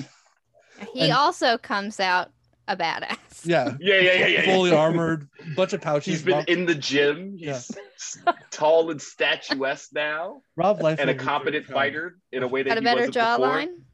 Yeah, Yes. And and I wish I, w- I could go away for a few weeks, come back with a better jawline. Yeah. I mean, Well- not even a few weeks, a few minutes. He was only gone for like 20 Yeah. minutes.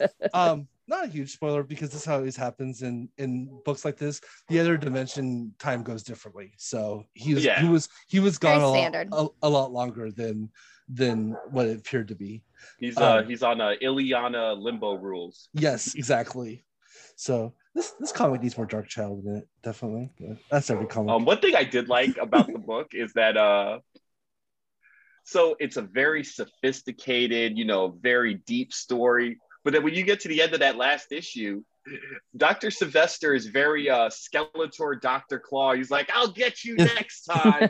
yes like it was just like, oh wow, we, we went for a very hackneyed president uh, uh, premise at the end there. I like it. I thought it was funny. Yeah. I liked it a lot. but it was sad before. right, right, right. Oh yeah, the It- moment it- that they it, have it pulled together. you. Yeah. That that got me pretty hard. I don't know that I cried, but it got me pretty hard. A- and that moment broke him and i think that's why he all of a Mhm. sudden he becomes cartoony at the end is because he There you go. Because because he's definitely broken at that moment and uh, even more than he was before. So um did I thought the paneling for the taking away and bringing back people into the alternate dimension or wherever they were going was really well done. Mhm. because it was fairly standard paneling throughout the book, but then it slipped when they went out, when Cullen went out into the alternate dim- dimension and Cullen came back from the alternate dimension, the panel slipped. And I really liked that. I thought that was clever. no it, yeah i actually just turned to one of the page where he f- first ends up in the other dimension and that is i didn't really notice it the first or second time i read it but yeah this time you can totally see like the um he's always straight with the panel but the panels are crooked so Mhm. it, it's, it definitely shows him falling and like and going into a, a weird strange place so yeah i just character designs and, and the facial expressions are just the the top part of this book Yeah, there's a lot of lot of really I, I mean, I I hate to say stuff like this because then I feel bad about every other comic I ever talk about and think about and read, but they put a lot of thought into this shit. It was clever. It was well done. Mhm. yes They worked on it. That's Um, one thing I will say about it, it seems to have a, a, a very interesting production schedule because it seems to just come out in five issue bursts. yes And in that way, I Mm. feel like you have a lot more time to work on it because Mm, you're not you're not you're not over here trying to make a deadline. Oh, we need to make 12 issues every month. You know, when you read right. books from the big two, it's like, oh, you read the first three issue. I think it was like um ah, what am I thinking? Uh maybe Uncanny Avengers when they were doing a big push for that. First three issues, I think it was uh Rick M- Remender and John Cassaday. Then John Cassaday's just on covers and the rest of the art suffers. Yep, exactly. and and I, I that's one of the best things about independent books is that they can create their own schedule, and and and in this situation, uh, yeah, there it's five book bursts, and also.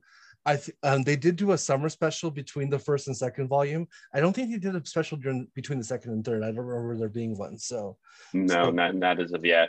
yeah so it is uh but yeah it, it definitely helps keep the art consistent and it keeps the same artist But also, I mean, also, I'm sure it helps with brainstorming. You know, you when Mhm. you're not making a deadline, you got time to be like, we're, we're going to work a little bit longer on this premise. yes Yeah. no totally Flesh that stuff out yes please and not wasting any uh, filler issues. I fucking- i i would like to see the the the notes that went into creating this book because there's so much fleshing out of these characters that there's got to be pages upon pages of just like of like w- the backgrounds of each of these characters so Well, I mean, when you look at the end of the uh, the, uh, the the trade or the Yes. individual issues, they seem to have interviews with like scho- you know scholars and African American studies, Yeah. whatever. So it definitely looks like they're this book on top of everything else is very well researched, and you Mhm. know they're passing it around with uh, people that know the era, know the subject matter to you know help you know help with the quality.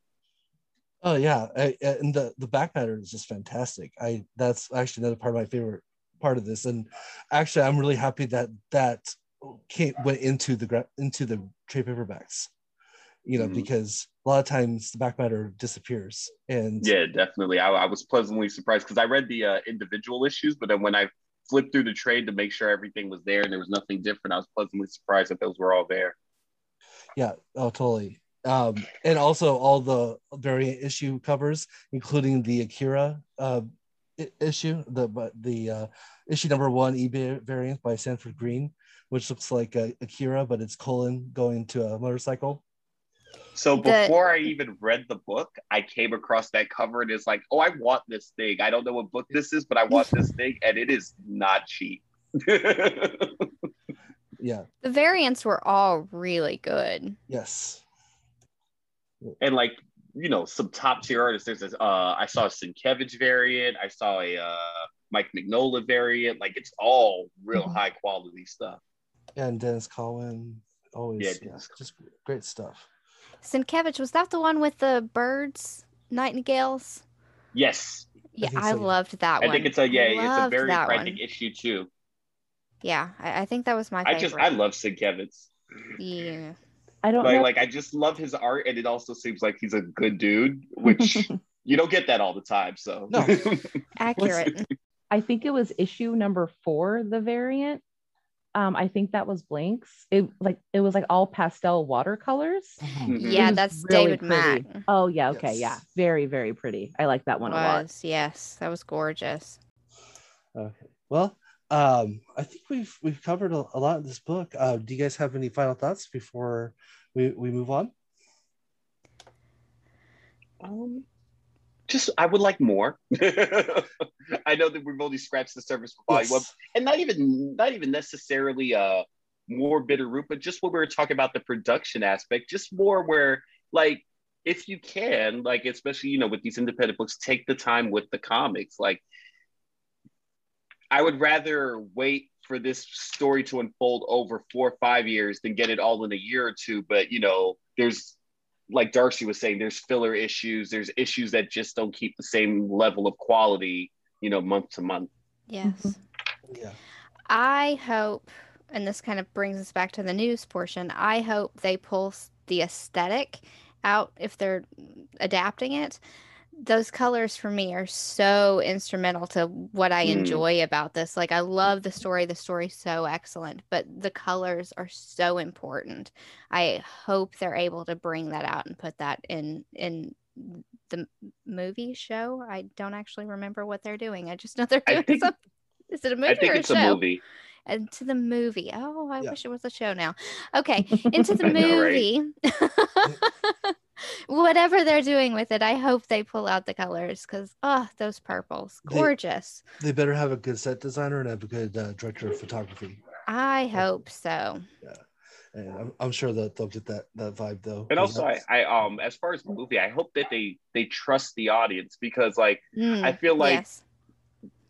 so many times with these adaptations, it's like, well, that aspect's too weird. Like the portals with demons, it's too weird. So let's make them secret agents or something and it's like you're going to take away from the premise. Like trust the audience. We'll Yes. go on the journey with you. Yeah. exactly yeah. Well we'll get it. We understand. We'll, we will understand it definitely. Um especially nowadays with the way with comic book movies the the majority of the public gets it. And i think i think i've always had a mantra when reading comics you know when there's something i can't explain it's just because comics. And i feel that that's starting to become a mantra for for a lot of people who just watch comic book movies not really read comics. So i think they're getting it now. So please make it weird right keep comics weird that guy's a spider-man like don't Yeah. think too hard yeah, yeah, right? like, but yeah, you- you- this guy survived uh, a, a a nuclear bomb, and now he turns into a big giant green guy. It's like, yeah yeah you, Yeah. you don't have to you don't have to scrutinize much else after that yeah, yeah, it's all good. Don't worry, it's it, you'll you'll get it. Um, but and that's the thing too is that um because it- it'll be such an uh, ensemble movie that I I hope I I feel that they're probably going to feel like it's necessary to have a central point of view and i hope they do it in a fashion that doesn't kind of uh, muddle or or make this book water it down in, in any way. Because they're and i'm hoping they don't create a new character to be that center point of view to be the the audience for the movie. Surrogate? Yeah the surrogate exactly. I hope i hope that does not happen. But we'll see. So i i i've been in good hands though. I i, I the, the these regina king worked on a comic book tv show that was definitely not holding hands. So uh with watchmen that was definitely uh you're jumping into the deep end and have fun type type uh type movie. So um i, I feel like we're, we're in good hands. Yeah, I think after been- that experience, it should be pretty pretty good to go. Definitely i really need to watch that watchmen series I've only watched a tiny bit of it, and I I've, I know all the spoilers, but I haven't watched it, and I need to watch it. And I I was a little, I I was kind of Watchmen out when it first came out, so that's why I didn't watch it right away. But the more I heard about it, I'm like, okay, this is this sounds amazing. I have to watch this. So it's definitely on my list to watch soon, on HBO Plus Max or WB Stream or whatever it's called. No no it's Whenever going to be a happens to be, discovery whenever discovery is. something now Discovery Kids. Discovery yeah plus there we plus. go exactly. Uh, I'm going to reread Bitterroot Volume One once this fever goes down. Yeah. I've been averaging about 101, so once it's down, I'm going to do that. Ca- Carrie is a trooper this week and and has been fighting a Thanks fever. Yeah. powering through last week. Yeah, Yeah. I've been brewing a super bug apparently in my body for the last three weeks for several doctors now. So I too may become a Spider Man. So I'm really looking Yeah. forward to it.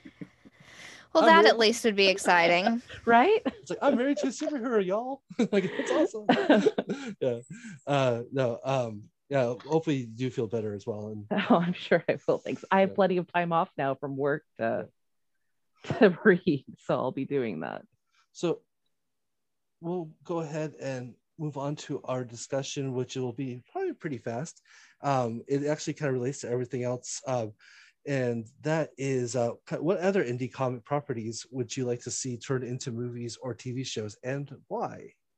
You don't have to necessarily say why, but why can be just because it sounds cool, you know. But I just, um, um, I I wrote down a couple here to to start. If you guys uh, like, uh, I think My my primary would be uh Paper Girls and it's already being made. yes, Oh, that's right. so so my secondary is going to be Sleepless.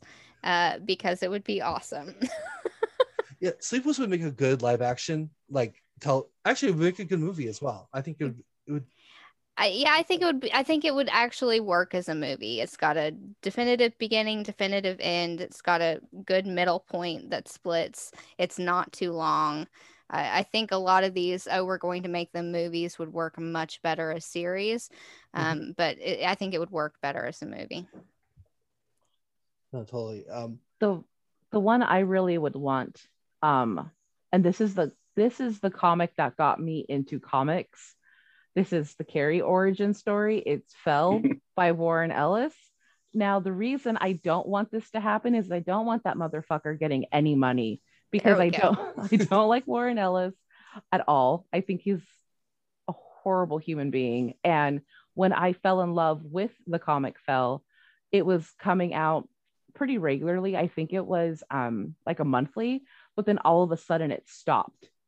And and it was because he wasn't getting enough money for it, so the project fell. But um, Mm. it was it's basically every every issue felt like an episode like it it already felt episodic and it already felt like i don't know it was just so good and, very, and we were like from the chat today we were discussing like true crime and it was very paranormal true crimey it's now in 2021 with kind of the emergence of like the true crime genre and everybody being secretly a fan um I think it would have a great audience and I think it'd be really fun, but fuck that guy. I don't want him to get any money. I mean, I literally wanted to go to um, Comic Con one year and just bring a sign that said fuck Warren Ellis, but Brian wouldn't let me. so I was just like, this was okay. before most of the allegations came out. So Yeah, this was a while if, ago. If she came up to me and said that now, I probably would be like, yeah, yeah, this was like probably in let's this. 2010. I was like, okay, I guess I can Oh, do that. wait, wait. Why were you like You were ahead Warren of the Ellis in game. 2010? um because he because he was do like to me okay and this is naive and i understand that now but as someone who's always been a creative just for being a creative sake and i even hate saying that because i think it sounds mm-hmm. pompous but to me like being a creative person has always been like unfortunately you have to keep your day job and live your dream at night and not because you want to but because that's just unfortunately the reality of a capitalist society and Right. so when he was creating things that i was actually like falling in love with and braving my local comic book shop which was super creepy as a as a brown woman to go like buy comics that it was something so sacred to me as I was like developing this relationship with comics and then for me to read articles that like basically he pulled the project because he wasn't getting enough money for it Mm.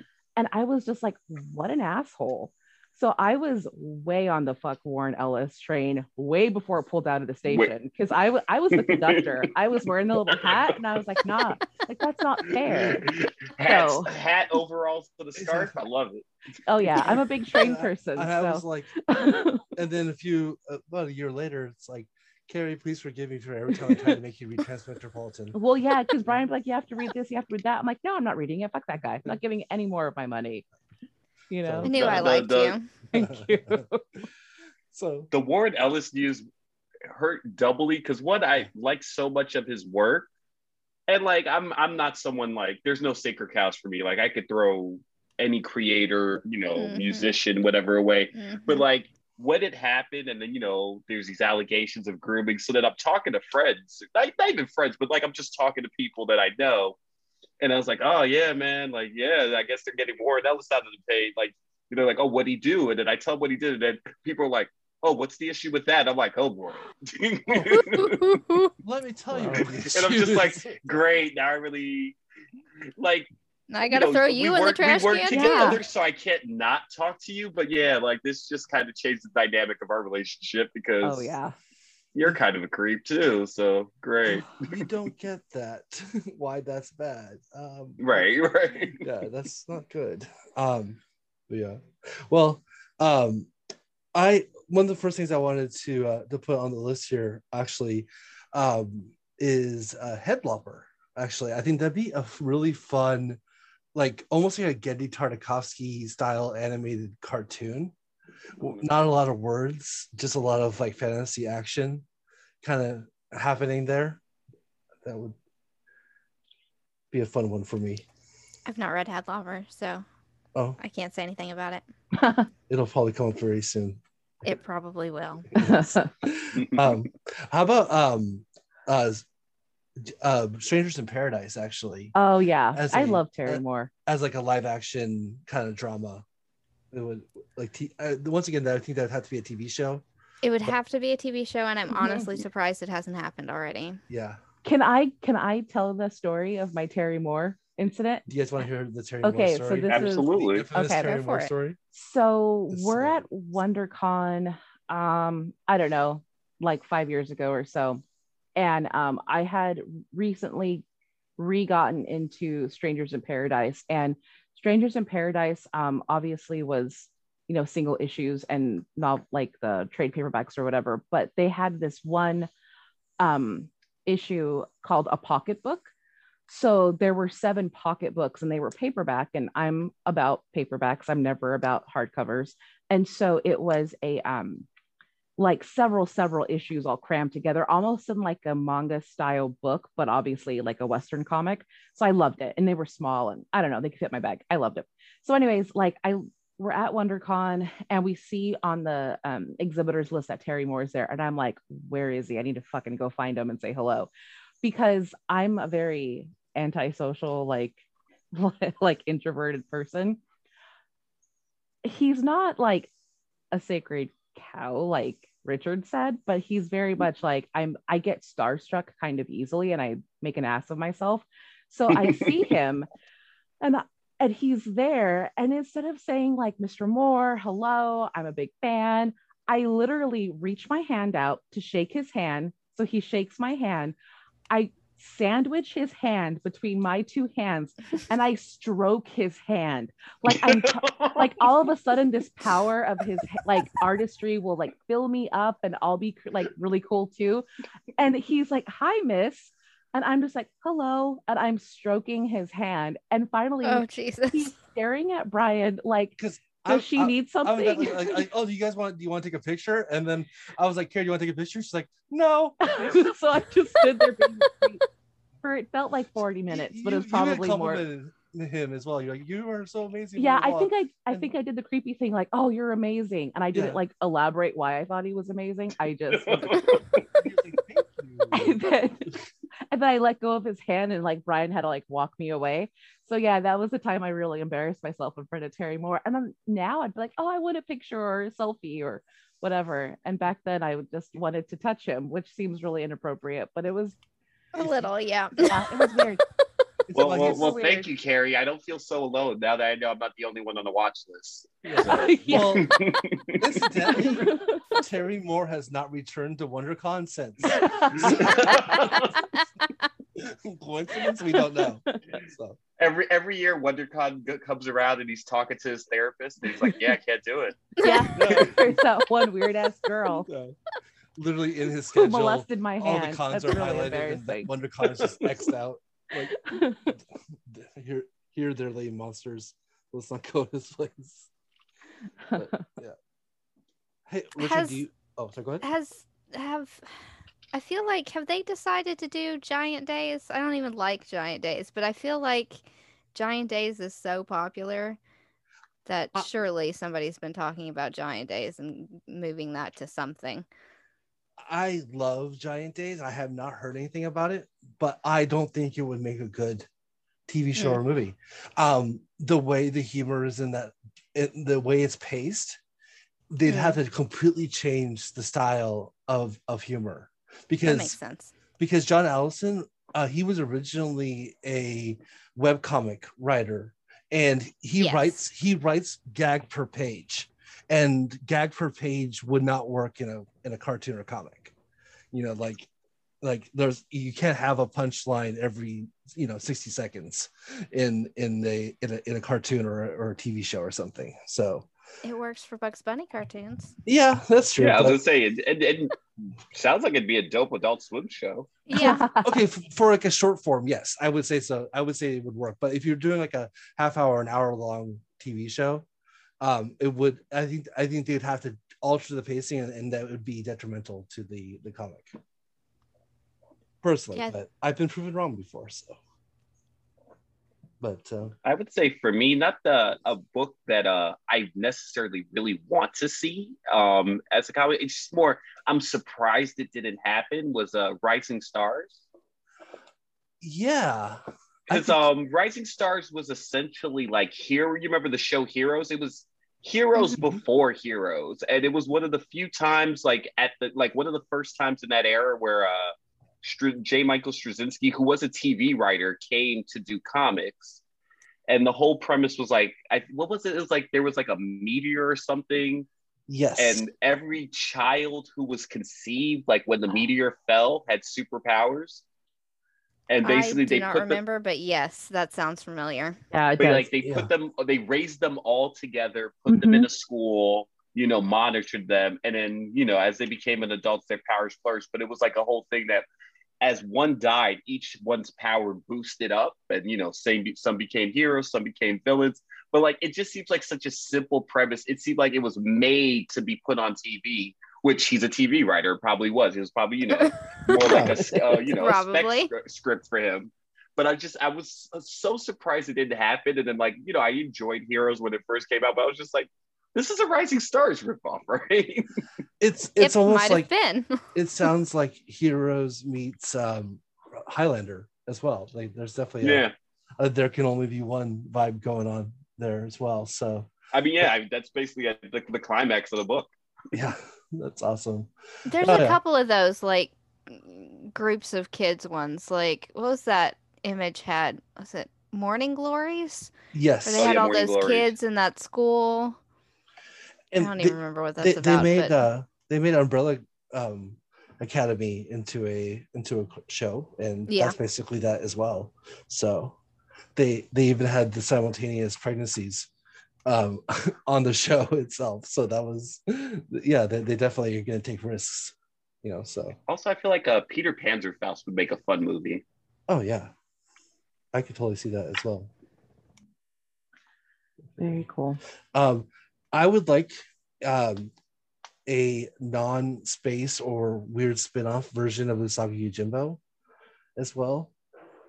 Because I know we're getting something, but it it almost sounds like it's not going to be Usagi Yojimbo at, at the core. So somebody's making a space Usagi Jimbo. Yeah. yes, and there Yeah, is going to be a Netflix show. yes, and It- there is there is a Space Usagi card uh, comic written by Stan Sakai, but this is basically going to be that plus it's not Usagi Yojimbo, it's like a descendant of Usagi, and Huh. or and so yeah, it's eh, it, it doesn't sound. It, hopefully it'll be good, but yeah, I um in my category of uh, I have two in the category of why hasn't this already happened. One is Bone by Jeff Smith. Yeah. That's interesting. Yes, that's a good question. Yeah. It's got to be rights, right? Yeah. Yeah, yeah, I think it, I think it, it is rights, but I mean that's something that really it's popular enough, and also it, it definitely can lend itself to a to a TV show or a cartoon. And a fairly easy to make cartoon show. No, tell definitely a very very nice, easy drawing, simple Yeah. drawings. Um, Love and Rockets also on my list of things. Yeah. I'm surprised have not been done yet. hmm And um, and I'll and uh, I had um Skyward. I don't know if you guys read Skyward, where No, I'm, basically the gravity shuts off on Earth, and it's a kind of a post-apocalyptic story and like how people are surviving without any gravity. so do they automatically float up into the sky, or is it like if you jump, you keep floating? Um, you automatically you automatically float. There's enough gravity where you can kind of uh, stay towards the ground or uh, towards some kind of surface, but but you're basically constantly floating. And so they're they're they're basically one day the gravity f- turns off and and and a bunch of people fly up into the air. Oh. And so the survivor it's basically the now it's the survivors.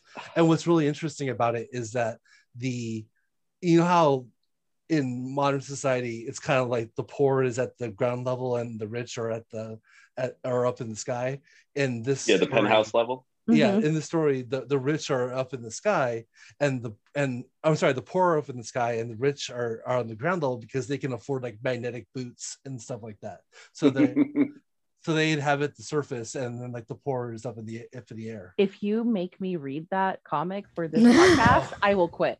He hates space. I am I hate space, and I'm I'm literally I'm standing by our fan. That's why I'm off screen because like I'm super fevery and hot, and I don't feel good. So I'm like trying to cool off, and I'm literally getting an anxiety attack listening. the- so because that's one of the biggest things I tell Brian is like, did you know that if we got off of our axis like by even three degrees, gravity would be shit Gravity would be shit. and we'd all die. yeah I've never thought about that, but now that's gonna bother me for constantly We're all going to die. We're all going to I- die. Richard, I you think- put me on the watch list with you, so now I share my snakes anxiety with you. I, I um when I first read the first volume, I think I was I did you know kind of look around and see what I could grab onto just in Yeah, case. right. So so yeah, but no, um, I okay. Uh, that's good that you told me that because that was actually something I was planning on suggesting in the near future because it is. It, I have a divorce divorce don't have a lawyer like in my space- contacts. Oh my You can- goodness. Okay. You can you can do it on the like premise for the divorce is that he, he suggested the wrong comic. yes, send her on vacation a week and we can do it. yeah. oh yeah, yeah. You do it whenever you want. Just Yeah. let me bow out that week. Okay. Yeah. And- save save your marriage. Give her a vacation. Um, I, I well, think I Yeah, think uh Lonely Receiver, which is one I've talked about, yes. uh it could be like a it's like a horror uh lesbian chobits. yes. Actually, that's the- Or a that- lesbian showbiz. That's That the best description amazing. I've- I I've heard of that. it's like chobits because it's it's the you know like um sex robot doll thing uh but they're lesbians and it's a horror story it's like Yeah. a robot dystopia future tech Yeah. dystopia thing That sounds Yeah. interesting. Also, I haven't thought of chobits in forever, so Yeah, today's been a flashback read lonely day. receiver you will Yes, and, With and I read the Chobits, first issue and I loved it, and I haven't read the rest of it yet. I know. It's it's definitely something pretty cool. It's yeah, See, now that you've made me think of anime, now that Game of Thrones has become a super successful thing, just Mhm. Give me a Berserk live action series yes and traumatize the world. yes, that would be very nice. i think there was one in um japan Oh, really? i think so am i thinking of the wrong thing So if it was done in Japan, then it was probably good. yeah there there was one in japan Just as long as Netflix is not producing it, I think it'll be fine. no it was it was a Oh, no. Japanese cast. Yeah, the No, yeah, if they did it here. the Japanese sorry, adaptions will do a full thing. There's a uh Oofuri the baseball manga. They did a, a stage adaptation Nice. uh, Oh, for a baseball manga, which I would have loved to have seen. How the hell do you do that? Yeah. But you know, whatever.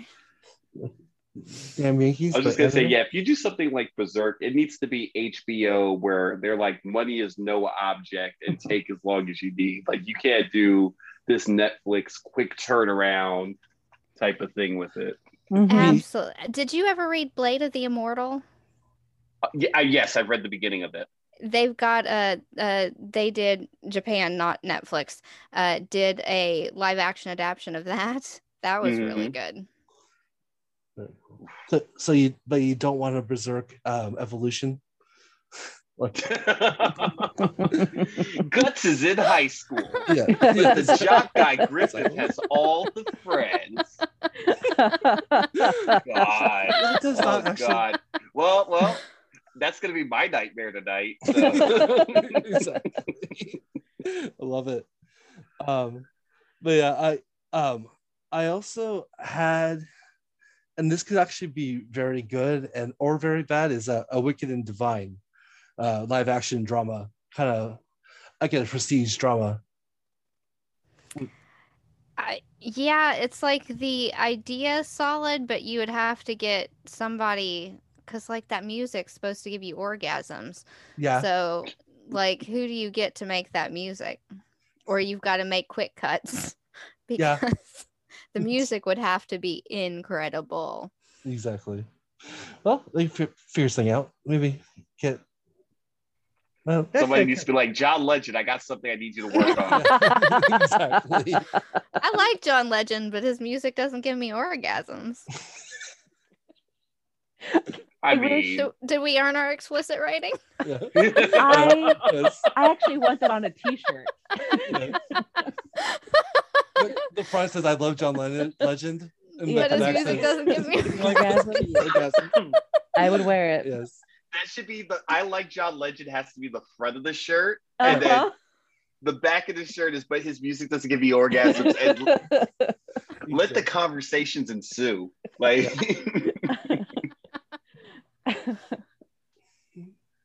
and okay, well, I'm surprised you didn't turn this into the Beatles somehow. oh, actually, yeah, I no, I, you, you know me, but yeah, I know, I, I yeah. Um, Yeah, no, I don't think the Beatles provide orgasms. no, They don't. did for some women back in the day. They're Oh, just I'm all sure. dead now.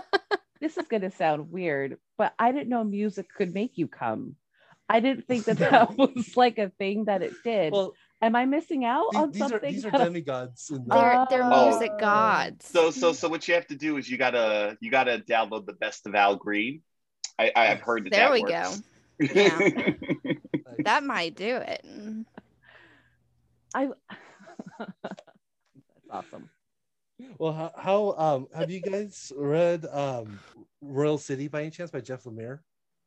No, No. I've that's like I think that might be the only Lemire that I've not. It is an incredibly I- sad and depressing book, and this is another Carrie will probably divorce me if I recommend this book. Yeah, Um, that's but, it. That'll happen. but it will um but but but i think it would make a good show um basically it's a story about a family who lost um a child and um Ooh. the the ghost of the of the kid is haunting every single person in the family but every single person in the family sees the kid in the ideal version that they had seen the, the child um at, when they when they were alive. So the mom sees the child as a priest. Um the the the ne'er-do-well like hard drinking brother sees him as a kind of another kind of like you know like loose end like hard drinking like friend um and w- one of the characters sees him the the older sister sees him as a as like an eight year old boy. And so yeah it's and then the that's the first volume. The second volume gets into when he's alive and how he died. And then the third volume is kind of like the the into you know basically just the ending of everything. Yeah, I would actually read that yeah. because my hope is to haunt people. and so I think that that's actually really cool. I think that, you know, you're not telling me something super realistic like uh, the lack of gravitational pull on the, our, the planet that we live on. yeah that's true So, yeah, no divorce. We're good. okay sounds good i do i do have Oh, sweet. First Okay, yeah, I'll actually so- try to read that. and and like the cover of the first volume that's all the same character that that's all the different versions of the character how everyone sees them so that's cool. it Oh, nice. idea so Lemire, I've never been able to get into, but I've only read his big two stuff. okay and like everything that I hear great things about is all his independent work. So I actually I bought a just kind of on a whim the other day. I bought Sweet Tooth number one. oh yeah because that's becoming a movie as well and we didn't really talk about that oh, that's vertigo so that's probably why we didn't talk about it but yeah um no i've actually never read sweet tooth um but i'm a huge descender fan oh yeah I, I definitely need to, to read sweet tooth from what i've heard about it and but uh descender is Descender. Yeah. is- is- great. that's that to me is his opus that's the book that i will recommend to anybody to, to hundred read percent. And that would make a really good, you know, like trilogy of sci-fi movies. yeah it totally would like uh, if the expanse works like then this that would work definitely yeah so i could totally see it working but yeah well Something Yeah. like that only scares me because I'm like, the studio has to have faith to put the money behind it because like Mm, it mhm. needs to be a trilogy. And it's like, yo, if you're gonna, yeah, if you're gonna use crappy CG or you know, you're not gonna use any real sets, like, yeah, this, you, you're this is gonna look hackneyed and crappy before you even get out the gate. Mhm. exactly. Yeah, they they definitely would because it's got a lot of robots. It's got a lot of like big monstery type things. It's a lot of it, it would take some stuff. It would definitely take some money. So uh Disney would have to do it. I, I think uh, yeah and i think it would be enticing for like a disney because not only do you get the sequel but you also get the, The prequel. No, the, the- sequel uh, sequel. yeah yeah you, you, you know yeah you're not only going to get a trilogy but you're going to get a sequel trilogy out of it Yes, which you would- are. which would be ascender Ascender. And it's and it's it's different enough where where it is completely a different story you know so And it's it's it's a long running IP, but you're only having to pay one person to write. yep, exactly And I guess Dustin Nguyen probably gets money out of that too. Mhm. yeah if you can help with the uh with the, the design of the of the- Design. yeah that'd be great He he probably pays in. It's probably create creator owned. It's probably Lemire and And- Dustin Yeah, Nguyen. Nguyen. yeah yeah Yeah. No, I got my mom to briefly be interested, like very, very briefly, when I bought Dustin Nguyen's art book and like sent it to her house. And she was like, Oh, this is really, really pretty. And I'm like, Yes, please read a comic. No, it didn't happen. But she read that art book. oh, that's cool. Yeah, very cool. Well, do you guys have any other books that you like to see turned into a show or a movie? Mm. No. I mean, yeah. I could probably come up with tons, but Yeah. let's sell Okay. it for me at Sleepless and Lonely Receiver. Sounds good. There's a little uh, indie book. Um, I mean, it has a good amount of issues called The Amazing Spider-Man, but I feel like he's really colorful, a lot of action. Kids would dig it. Oh, awesome. As Someone should get right on that. As long as they show his origin like four times Oh in a row, god. Like you know, in four yeah, four different yeah, I, I'm totally for it. You know, I want to I want to see how many I, I want to see how many times we can kill Uncle Ben until they decide that this is too much. So um all right. Well, okay, well, I guess um that might be it for then for our show. Uh do you guys have any other thing you want to add or do you want me to, to bring this train to a stop? I think Carrie's the conductor. She should bring it to a stop. I think we should thank Richard for being so amazing and being on the show with us Fantastic, today. Richard. Oh no, thank you for having Come me. on. This was uh, really fun. Yeah. you have to come back on again. And I So- want to hear more about these Carmen Miami beaches another time. Yes. Oh god. oh, if you guys want to do a whole separate co- podcast, I can tell you about working um, graveyard shift um, Miami Beach at a uh, partying hotel. Oh yes, no. yes. that- That's awesome. It's insanity. I can only imagine. But it's not you- even you just kinda roll with it. Yeah. it's yeah, if, if you just have to go with the flow. If you if you stop the wave, then you're gonna get hurt. I just feel like it's super hot people and utter like destructive chaos. Oh yeah, no, no, no. Oh. Miami Beach is um the most beautiful people that you've ever seen in your life. I always tell uh I would always tell guests, I was like, no matter what you're into, the most beautiful version is gonna walk through that lobby. So Oh, that's enjoy. and the thing is, is that and and the thing is, is that no one is home, so they feel that they could behave in any irrational way because Mhm. it's like, oh, I, I I- I'm not home and no one knows me here, so let's get crazy. so it's almost like a beach Vegas, almost. Oh yeah. Yeah, no, no, that's exactly what it is. Yeah. It's Vegas with a beach, but by virtue of having a beach, you can uh charge beachfront property prices for everything. So it's a slightly more insane. Nice. And- nice. and I'll just be that person. I will think that Miami Beach attracts way more gorgeous people than Vegas Yes. because Yeah. I think I love Vegas. I want to eventually live there. I plan on becoming a professional penny slot gambler. But I do think that the way Vegas like attracts certain types of people that we're not all beautiful who go there to like party. So I can just I just think that like Miami Beach, you need to be a certain level of hot to be able to board the plane to get to Miami. So I, I actually have this conversation fairly regularly, but the whole premise is that with Vegas, you can party um, at any price point. that's a great You know, you can go to it. Yeah. old Vegas, you can go, you know, you can stay at the Excalibur and have a good time.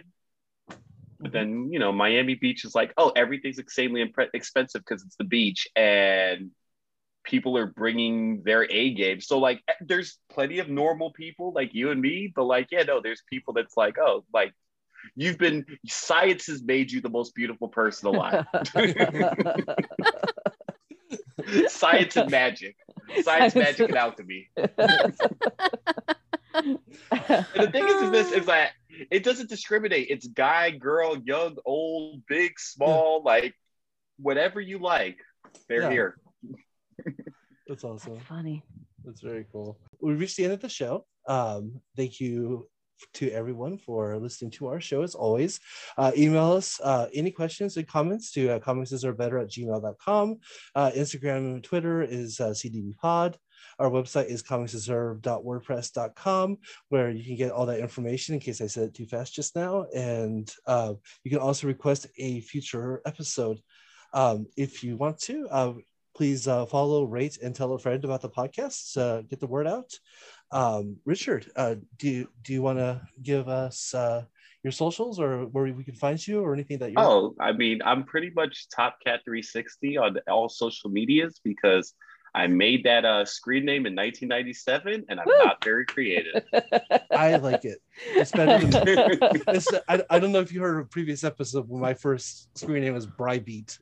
So yeah, I, it's yes, I did hear that. Yeah. so Oh no, no, no, no. So it's worse. So first of all, I want to say on top of just this being awesome, and thank you for having me on the show. So 36 is my lucky number because when I was like 13, I heard Oh. Wu Tang 36 Chambers, and this is episode 36. So yeah, worked out pretty Adorable. serendipitously for me.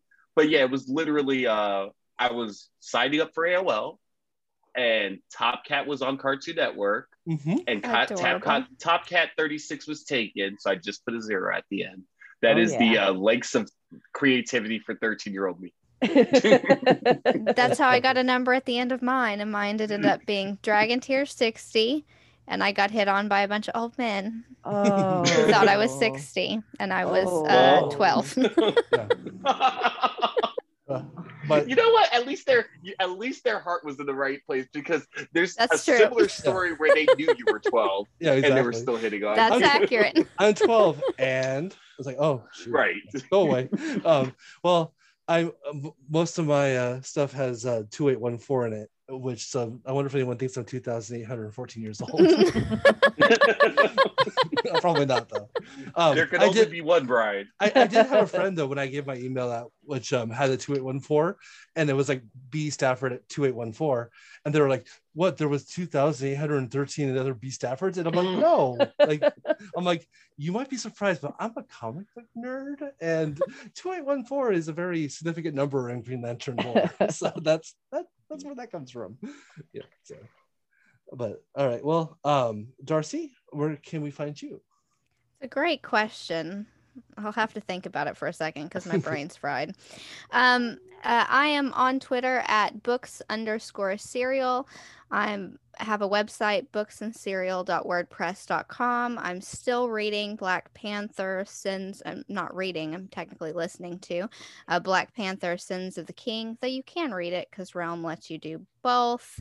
Um, I've kind of stopped listening to everything else on Realm and I'm just listening to Black Panther because it's still the best thing on the whole service, hands down.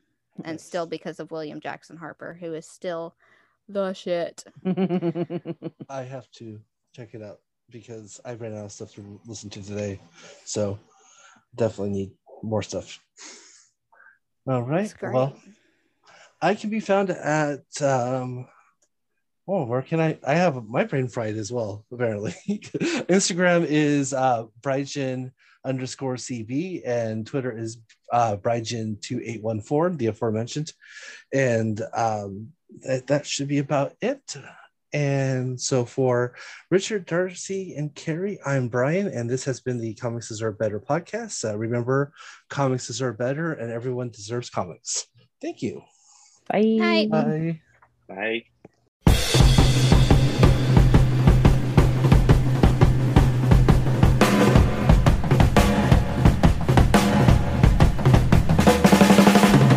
Sorry, my cat just freaked out. It's all good. oh, that was hilarious.